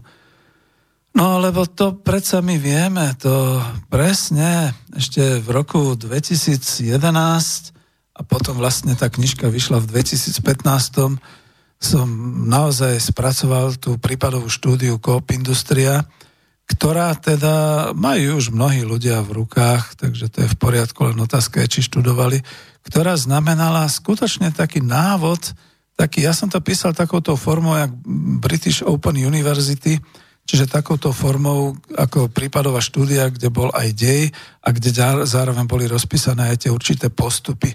Napríklad jedna z vecí zvrat v podniku, to znamená okamžite deň po prevzatí e, manažmentom bude potrebné urobiť tzv. ten turnaround, čiže totálny zvrat v podniku, prevziať si financie, prevziať kontrolu nad všetkým. Tam by sa uvedel, uvidel, ako to je, pretože niekto písal, že ročný plat e, top manažéra americké ocele bol nejakých 960 tisíc či koľko eur, alebo 690, aby som mu neubližoval, zatiaľ čo priemerný plat toho zamestnanca, operátora je nejakých 900 alebo koľko eur, takže to je ten rozdiel. No a ja som to aj všetko písal ešte kedysi dávno aj v tých svojich reláciách o ekonomickej demokracii. To bola ekonomická demokracia 55 z februára 2017 a do toho článku tam v Národohospodári SK som dával aj linky na to, ako to urobiť. A o tomto chcem teda ďalej teraz hovoriť, že ako to urobiť, čo by bolo treba robiť. No a než to poviem, tak uh, už tu bola taká poznámka, že skutočne sme asi otroci, skutočne sme kolóniou, tak na to zareagujem takouto pesničkou. Pane můj, co na nebě tvůj má máma, můj život dala katům, katům mým, v polích s bavlnou. Pane můj, co na nebě tvůj má máma, můj život dala katům, katům v polích s bavlnou. Jen za ten kůže znávička tu vidíš jen černý záda bratru, jak tam jdou v polích s bavlnou. To, co znáš, ty v Louisianě, černý znají i v Texarkeně, i tam jsou v polích s bavlnou. Já vím, brzy musí přijít soud, černý záda právo na ně vyhrajou boží soud v polích s Já vím, brzy musí přijít soud, černý záda práva na ně vyhrajou. Boží soud v polích s bavlnou. Den za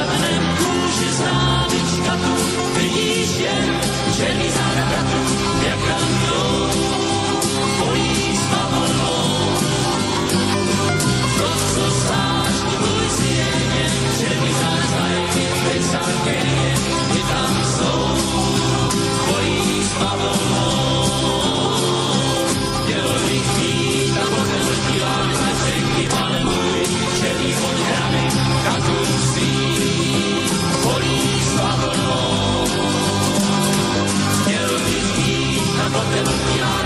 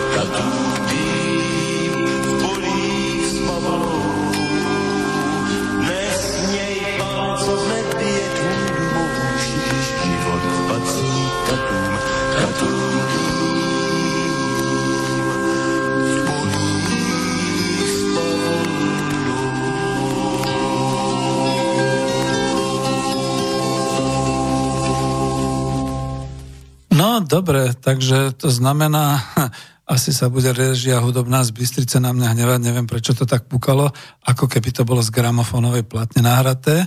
A Pole s bavlnou, počuli ste tam o tom, jak sa stiažujú otroci, jak trpia.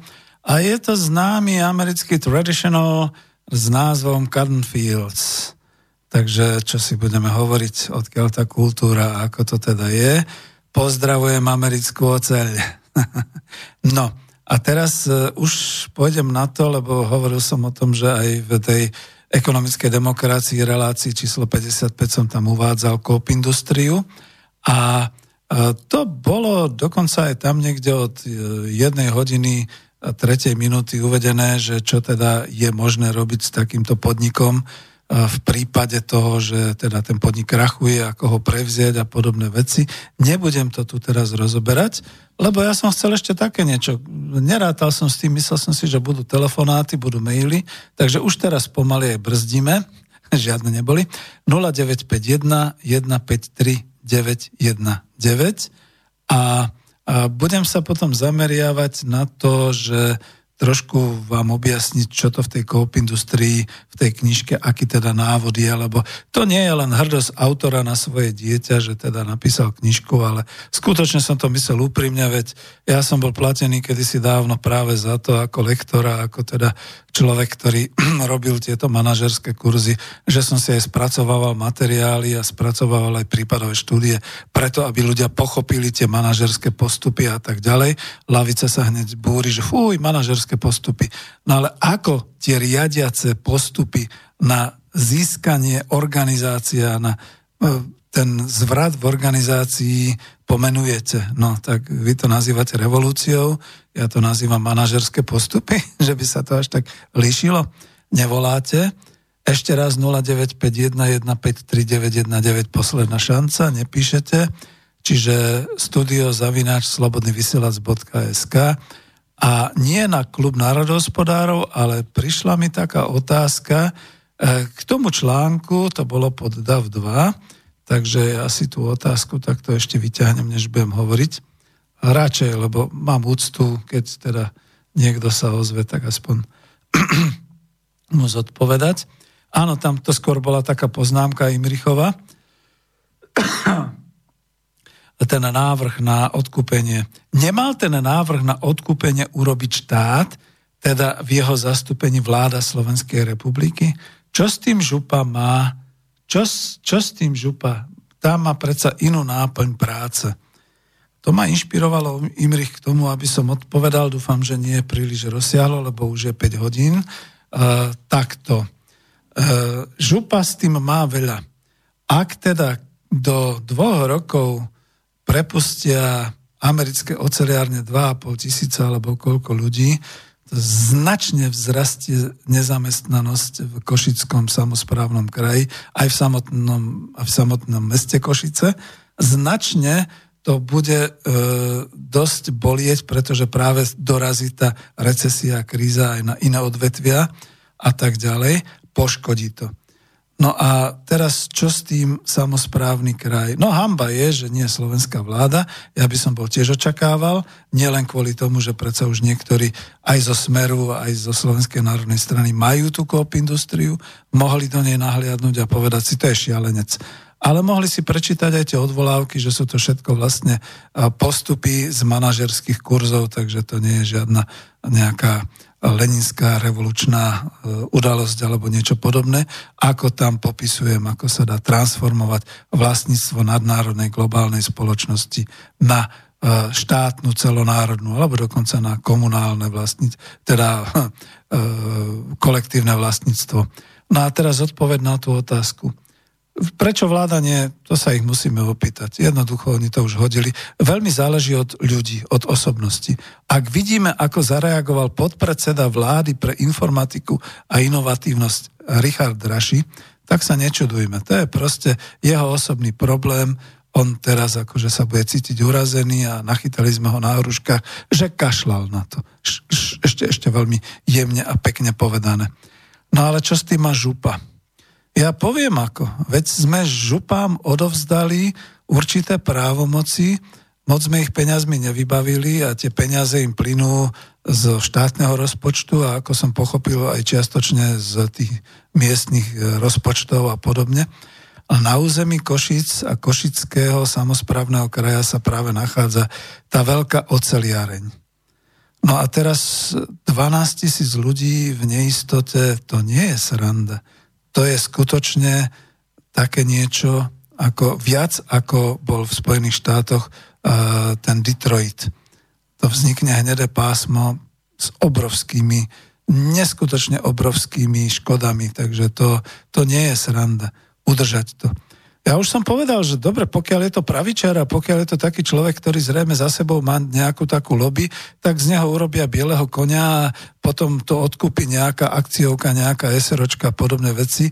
Niekedy sa hovorí, že než, e, ke, keď mám zachrániť život, radšej obetujem niekoľko rebier. Tak v takomto prípade nebudem trvať na kolektívnom vlastníctve alebo celoštátnom vlastníctve, keď to zachráni aspoň nejaký slovenský, e, nejaká skupina vlastníkov slovenských skutočne. Čo si ale zatiaľ nemyslím, to sú všetko také odhady, úvahy a bolo by lepšie, keby povedzme pán Trnka sám si vypočul reláciu a zareagoval. Veď to nemusím byť ja, ktorý bude viesť tú reláciu. Máme tu Borisa Koroniho, máme tu ďalších ľudí, ktorí ho môžu vyspovedať v tomto smere. No ale vrátim sa k tej podstate. E, to znamená, že tu je šanca naozaj aj v rámci teda takej tej filozofie ekonomickej demokracie, aby aj kraj, región, samozprávny región E, Košický kraj zareagoval a robil v tom niečo. Veď tam píšem, čo bude robiť. To je prvý krok správnym smerom odkúpiť. Hoci je za tú symbolickú, e, za to jedno euro symbolicky. Lenže tam potom budú nároky obrovské, investičné zamestna, na zamestnanosť, na obchod, na šikovnosť výroby a obchodu a tak ďalej.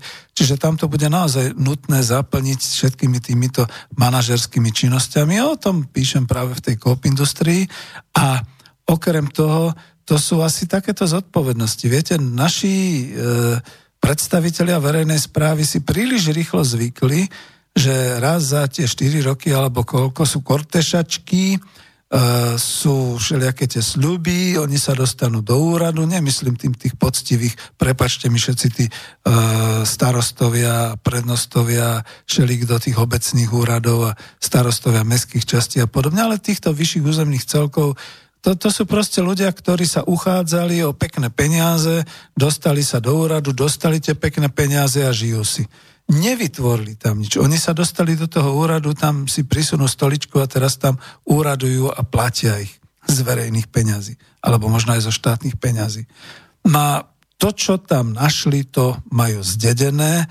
To znamená, že keď e, našli v Košickom samozprávnom kraji ten župan US Steelku a mal tam ešte nejaké ďalšie podniky, tak z toho teda to vedel, že toto patrí, okolo toho sa mohol motať a príliš veľa nerobiť a tak ďalej. Niekto má tú zodpovednosť, niekto ju nemá.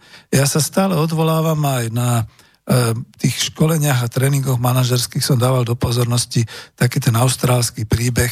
Je to v knihe Mesto ako Alice Springs Alice Springs je naozaj nejaké vnútrozemné austrálske mesto, kde nebolo nič, to bola púšť, to bola nejaká divočina, kde keď prišla tá podnikateľka, ktorá pôvodne ani podnikateľkou nebola, proste mala taký ten hospodársky inštinkt, keď videla, že tí pasáci dobytku a dobytčiari vždy uh, po týždňovej výplate sadnú do krčmy, všetko to tam prepijú a, a znova potom živoria a to tak potom sa postarala o to, aby tam vznikol aj hotel, aby tam bola aj nejaká reštaurácia a takéto veci. Čiže ona ich vyplatila v sobotu a v pondelok ráno mala naspäť všetky tie peniaze, pretože jej patril vlastne aj ten, ten hostinec a všetky také veci.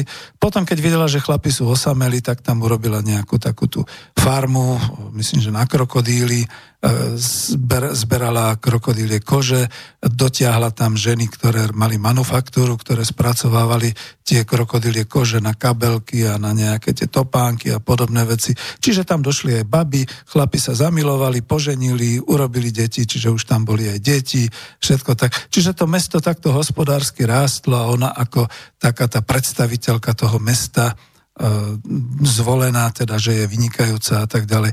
Prejdime na naše pomery.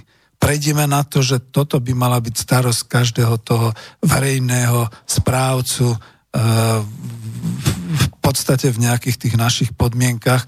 To znamená, že teraz si predstavte tú tragédiu, keď zistí župan samozprávneho kraja, že jedna veľká fabrika sa mu tam rúti. No, možno robí zúfale činy, ale robí ich správnym smerom. Toto dávno mal urobiť štát. Takže prečo nedal návrh na odkúpenie štát? Lebo štát, aj keď je čiastočne krytý stranou sociálna demokracia sa vôbec nespráva lavicovo a sociálno-demokraticky. Je tam ešte SNS, tá sa nespráva národniarsky a Košice sú takou domenou aj mostu hit, ten sa tiež nespráva nejak tak ako v prospech svojich ľudí a svojich menšín od Maďarov cez Rusinov až po Rómov a čoho ďalšieho. Čiže totálne zlyhanie štátu tomto smere, ale ja nie som žiadny pravičer ani liberál, čiže pod štátom tu rozumiem totálne zlyhanie konkrétnych osobností, No a keďže sa ozval Raši, tak jeho totálne zlyhanie, takže ho pozdravujeme za slobodného vysielača. Možno bude chcieť potom odpovedať alebo hovoriť aj on, to by bolo vynikajúce. No a keď teda tá zodpovednosť, tak si predstavte, že E, to tam aj niekde ďalej v článku popisujem, že sa podarí, že jednoducho materská firma tam niekde v Spojených štátoch, americká ocel si povie a kašľať na nejaký slovenský, tento, stiahneme toho, ježiš, ak sa volá Bruna, stiahneme top manažérov naspäť a ešte im aj vynadáme, že neboli schopní udržiať ziskotvorný tok peňazí Takže sme to tam vrátili, čertých väzmi, museli by sme investovať, to by sme išli do straty a tak ďalej. A Trnka dostane pr- úplne prázdnu teda možnosť, e, voľnú ruku, dalo by sa povedať. Na čo urobí teda? A pokiaľ bude schopný, ja by som mu rád tú knižku daroval, alebo teda s ním pohovoril, aby mal trošku tie informácie a tie postupy. Tak potom sa opre o odborovú organizáciu tých 12 tisíc zamestnancov, opre sa povedzme aj o nejakú časť štátnej správy, nie sú všetko rašijovci, opre sa o svoj e, samozprávny kraj, o svojich, e, o svojich teda predstaviteľov, volených zástupcov a vytvoria teda nejakú tú formu, nejakú tú organizáciu obecného podniku, to je spracované zase v ekonomike po kapitalizme, čo je to obecný podnik? No, verejnej správy, áno. Alebo sa opre o štátny podnik, že vytvorí štátny podnik v spolupráci s nejakými štátnymi teda ustanovizňami, vytvorí povedzme národný podnik, aby to nebolo cudziteľné, ale aby to teda prinášalo aj zisk do budúcnosti a podobne alebo aspoň teda sa pokusí organizačne zabezpečiť e, tú zamestnaneckú samozprávu. Tá zamestnanecká samozpráva pre 12 tisíc zamestnancov bude znamenať, že vytvoria nejakú zamestnaneckú radu a všetky takéto veci, vytvoria si nejaký podnikateľský plán.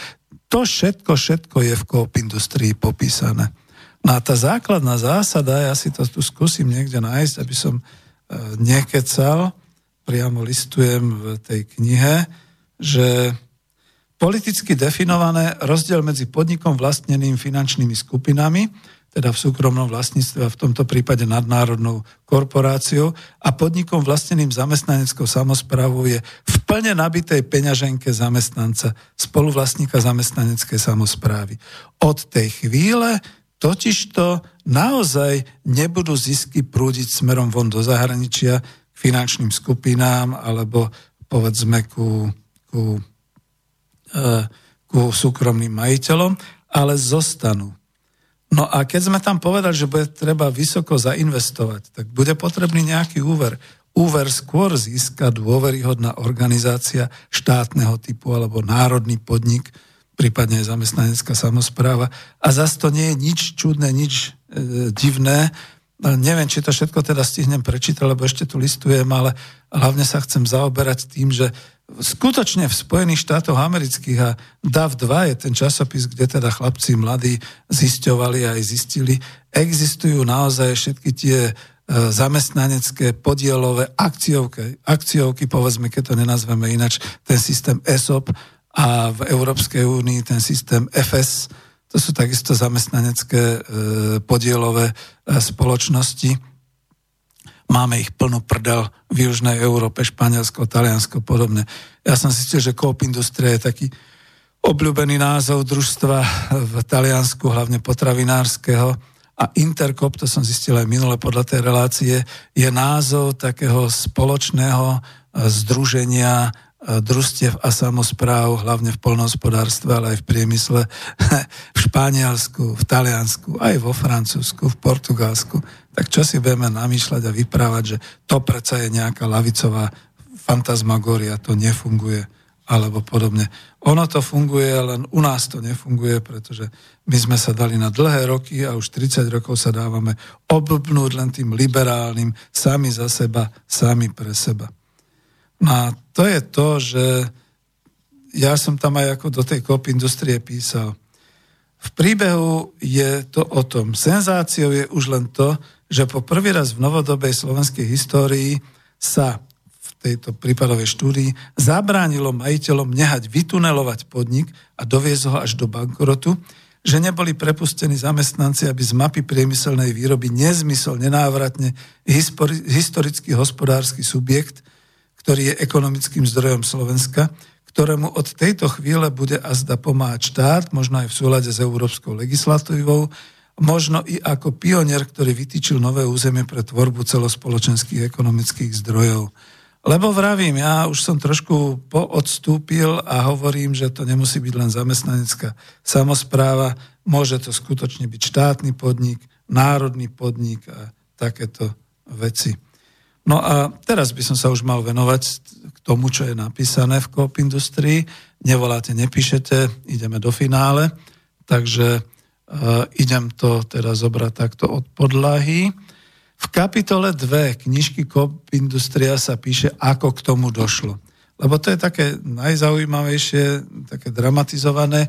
Ja ešte z toho doslovu poviem, že tá knižka bola písaná tak na, tú, na tie podmienky roku 2014, vyšla v 2015 a vtedy padali fabriky. Len čo som tu poznamenal, padlo 8 fabrik v 2014-15. Uh, množstvo finančných vlastníkov takýchto fabrik hľadalo zámienku, aby ukončili stratovú činnosť podniku dovedením do bankrotu alebo jednoducho uzatvorením prevádzok a prepustením personálu. Príkladov bolo dosť, iba sa o nich nevie. Počas roka 2014 fabrika DMZ na Považí. Celý rok kolabovala oceliarská fabrika Oceliaren Strážske, ktorá skončila v decembri podobným scenárom vyhasnutím hutí a tak ďalej, vyhasnutím pecí. Vôbec tu nejde o súvislosť s ukrajinskou krízou v tom roku. Postupne padali ďalšie fabriky ako RCC Prakovce, Panasonic Krompachy, ICA Jacis Textilka vo Svidníku – Compel Rail v Martine a o mnohých z tých fabrik ani nevieme. Čiže tá Coop Industria bola skutočne na báze reálnej situácie, aká na Slovensku môže nastať a že som to teda naozaj tak písal, že žiadna senzácia, je to vysoko pravdepodobné, čo sa teda bude diať. No a ako k tomu došlo? E, popis je možno e, trošku taký, že priemyselný, e, lebo ide o výrobný alebo priemyselný podnik, ako sa dá premeniť alebo založiť na fungujúci podnik podľa zásad ekonomické demokracie, teda na zamestnaneckú samozprávu. A v knižke sú aj obrázky, schémy, presne ako by fungovalo takéto riadenie z hora dolu, ako by fungovalo takéto rozhodovanie, rozhodovanie zamestnancov práve cez tie zamestnanecké rady a samozprávy z dola hore. Tam píšem potom kapitola 2, povedzme odsek 2.1, čo sa to stalo s podnikom, s podnikom, ktorý bol nositeľom československej priemyselnej tradície a úspešne prežil útapy, e, útrapy prechodu z manufaktúry až do e, súčasných čias.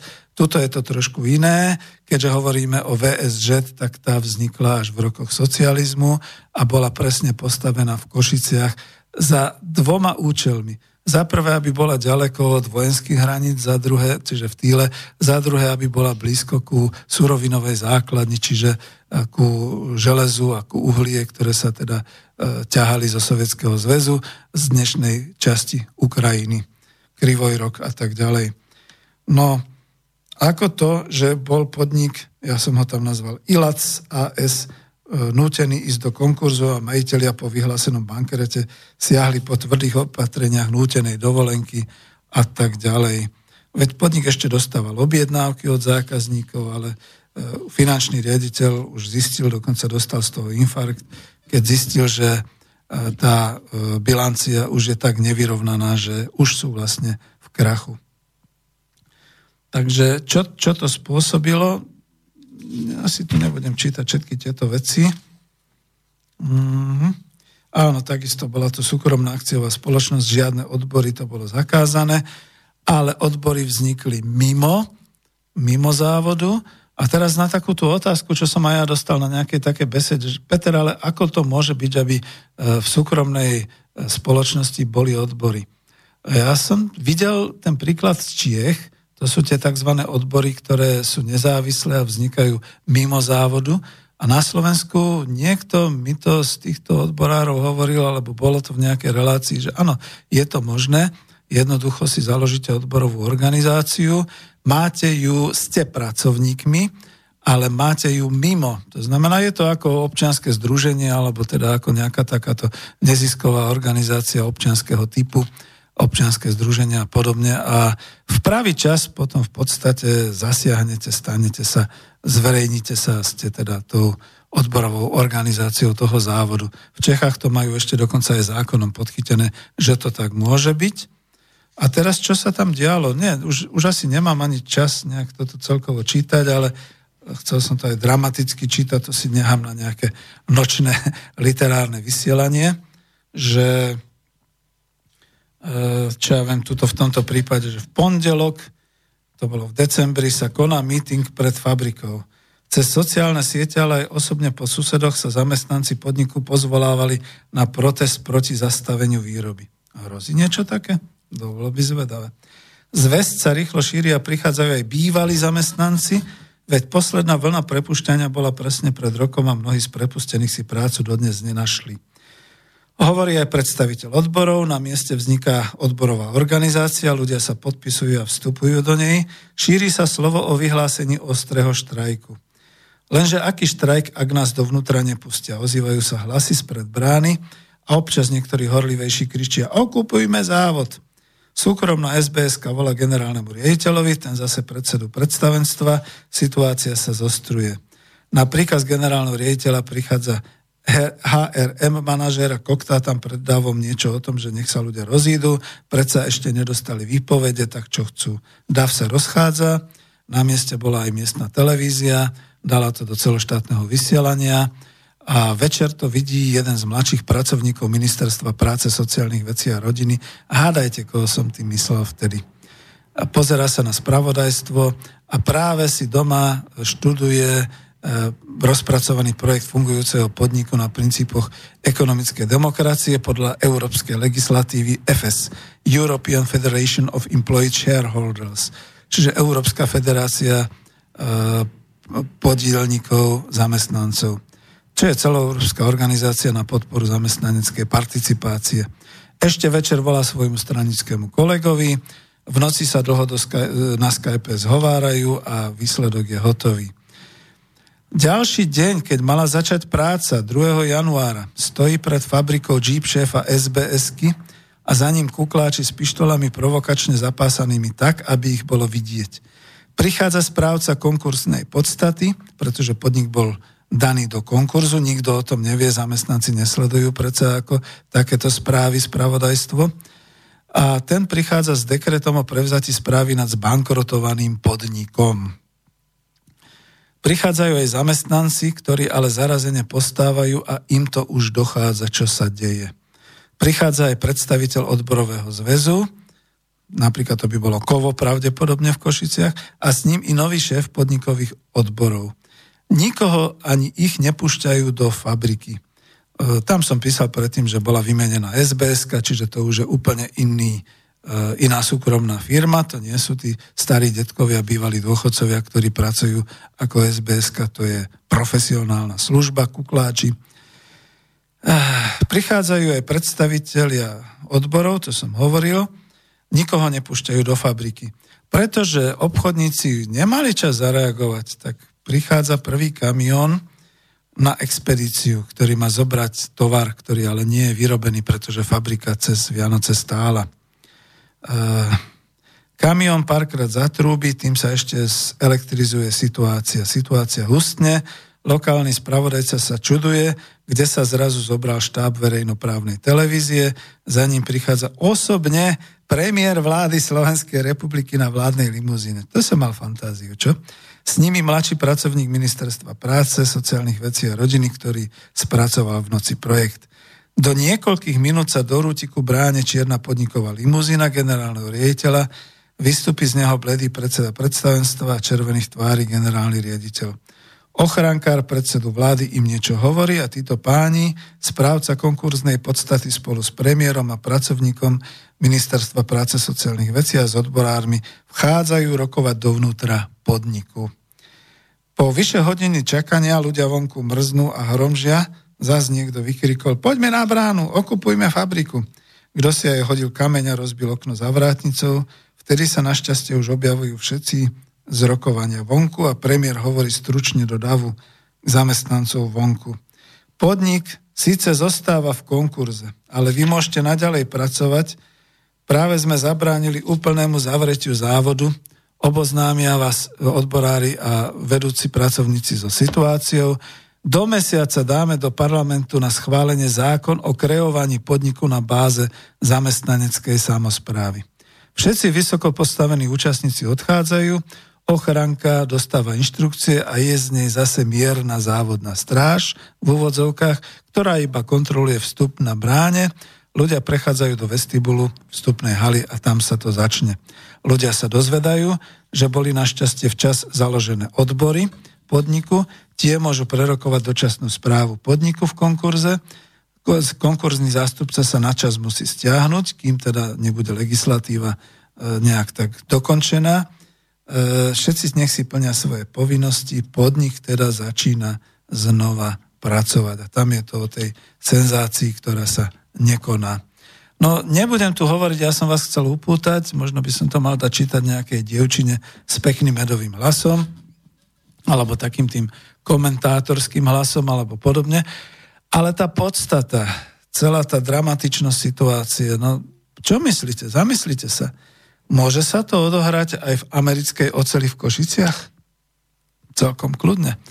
Odohrávalo sa to už veľakrát, akurát, že to nedopadlo dobre respektíve naši ľudia sú mierni, stiahli sa, všetko to nejak skončilo a hlavne tie SBSky potom sú tu takouto súkromnou armádou, ktorá naháňa strach skutočne z nejakej rebélie a tak ďalej, takže toho sa ľudia boja a to nie je ani potrebné takýmto spôsobom. Viete, čo je rozhodujúce?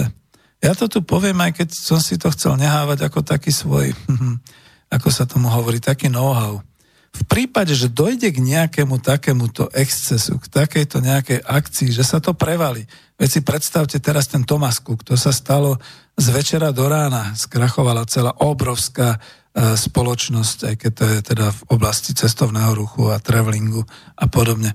To sa proste môže stať čelikomu. Teraz nastáva tá situácia. Rýchly útok a rýchle, kto skôr sa zorganizuje, kto skôr všetko pochopí. Viem z dobrých zdrojov, že ak teda nastane nejaký takýto ochrana pred veriteľmi, ako sa tomu hovorí, čiže krach, bankrot a podobne, v rôznych krajinách je to rôzne pomenované, ak by niečo také nastalo, alebo by nastal ten predaj, alebo podobne, aj tuto v tomto prípade ten predaj za jedno euro je elegantné riešenie páni z americkej ocele. To si uvedomte, že tým pádom zostaneme bratmi, budeme spievať vaše pekné pesničky a nebudeme sa na vás hnevať, lebo pochopíme, že lepšie, než by bol išiel podnik VS, že do krachu je, že ste nám ho teda ešte zo pár rokov udržiavali, keď ste z toho zisky vyťahovali. Ale elegantné je predať ho za jedno euro, než zažiť takéto dramatické situácie, ako tam popisujem, pretože to môže potom viesť ku všeličemu. A nevyhrážam sa, pretože ja som na opačnom konci republiky a nemám žiadny vplyv tam na niečo takého. Ale ide o to, že v tej chvíli nastanú momenty, ktoré sú veľmi rýchle. kto skôr bude pripravený, kto skôr predloží nejaký reálny podnikateľský plán, projekt a kto bude mať za sebou nejakú tú finančnú podporu alebo finančné zázemie, ten ten zápas o tú fabriku vyhrá. Môžu to byť kľudne odborári. Napoviem len toľko, že prvými veriteľmi takéhoto nejakého celku sú vždy zamestnanci Nedaj Bože, ak sa to stane tak, že výplatné termíny sú okolo 5. alebo 10. začiatku mesiaca a práve ten prípad sa stane okolo 5. 10. potiažmo do 15. Podnik už nevypláca, častokrát nemá peniaze na účte, respektíve sú pozdržané platby alebo ešte neprišli. Kým vám nepristane váš teda peniaz, vaša mzda na vašom účte, ste prví veriteľia ak ste dobre zorganizovaní a ste podpísaní a je vás povedzme 12 tisíc, tak ste obrovská sila, ktorá môže naozaj prevziať ten podnik elegantne, právne a bez problémov. Prví veriteľia. Druhá záležitosť, štát.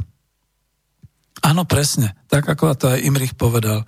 Ak štát rozhodne, že výnosom to nemusí byť ani zákonodárny zbor. Ja mám pocit, že my nemáme predsa problémy so zriadením štátnej hospodárskej organizácie, ako mnohí si to myslia, ako liberáli kričia, že štát je zlý vlastník, preto nemôže. Európska únia nedovolí. Akože Európska únia nedovolí? Veď aj my máme štátne podniky. Dokonca nemecké a francúzske štátne podniky privatizovali naše štátne podniky ešte kedysi dávno. Takže to nie je legislatívna e- Európskej únie. Tam je to potom druhotné, že štát by nemal podporovať, lebo je to v rozpore s konkurenciou, ale založiť môže. A založiť sa dá, to znamená, keď štát sa rozhodne, zasadanie vlády v noci rozhodne, že vytvorí štátnu hospodárskú organizáciu, povedzme štátny podnik e, východoslovenské železiarne, alebo štátny podnik Košická ocel, alebo štátny podnik, národný podnik, e, ja neviem, oceliárne Košice, alebo akokoľvek to nazve, tak je a štát má za sebou štátny rozpočet, štát má za sebou investičné prostriedky, môže, a štát má za sebou možnosť aj okamžite vytvoriť manažment takéhoto podniku. Ovšem odporúčal by som, keby tam už pán Richard Raší do toho nezasahoval. To je toľko ako taká poznámka na záver. Všetko ostatné sa dá konzultovať. Je to naozaj všetko v popise e, tej, tohoto manažerského manuálu a ja by som teda poželal zatiaľ aj pracovníkom, všetkým tým 12,5 tisíca, či koľko je US Steelu, americké ocele, aby sa nebáli, aby nemali problémy s istotou a aby sa neposmievali svojmu e, predstaviteľovi, lebo ten naozaj urobil správny krok správnym smerom. Takže takto, či sme pripravení na to, že sa to bude odohrávať aj v iných spoločnostiach s inými investormi, na to si prosím zodpovedzte sami. Ja už končím dnešnú reláciu, nevolali ste, nepísali ste, je to škoda. Pravdepodobne vás tá téma nezaujíma, dôležitejšie sú gaťky nejakej poslankyne, alebo ja neviem, výzor nejakej 15-ročnej e, soplane, čo vykrikuje tam na predstaviteľov celého sveta, že akí sú zlí. Toto je asi zaujímavejšie pre nás. Trošku trpko končím, ale to je všetko. Tak, nech sa páči, venujem túto pesničku, veď oni vedia komu.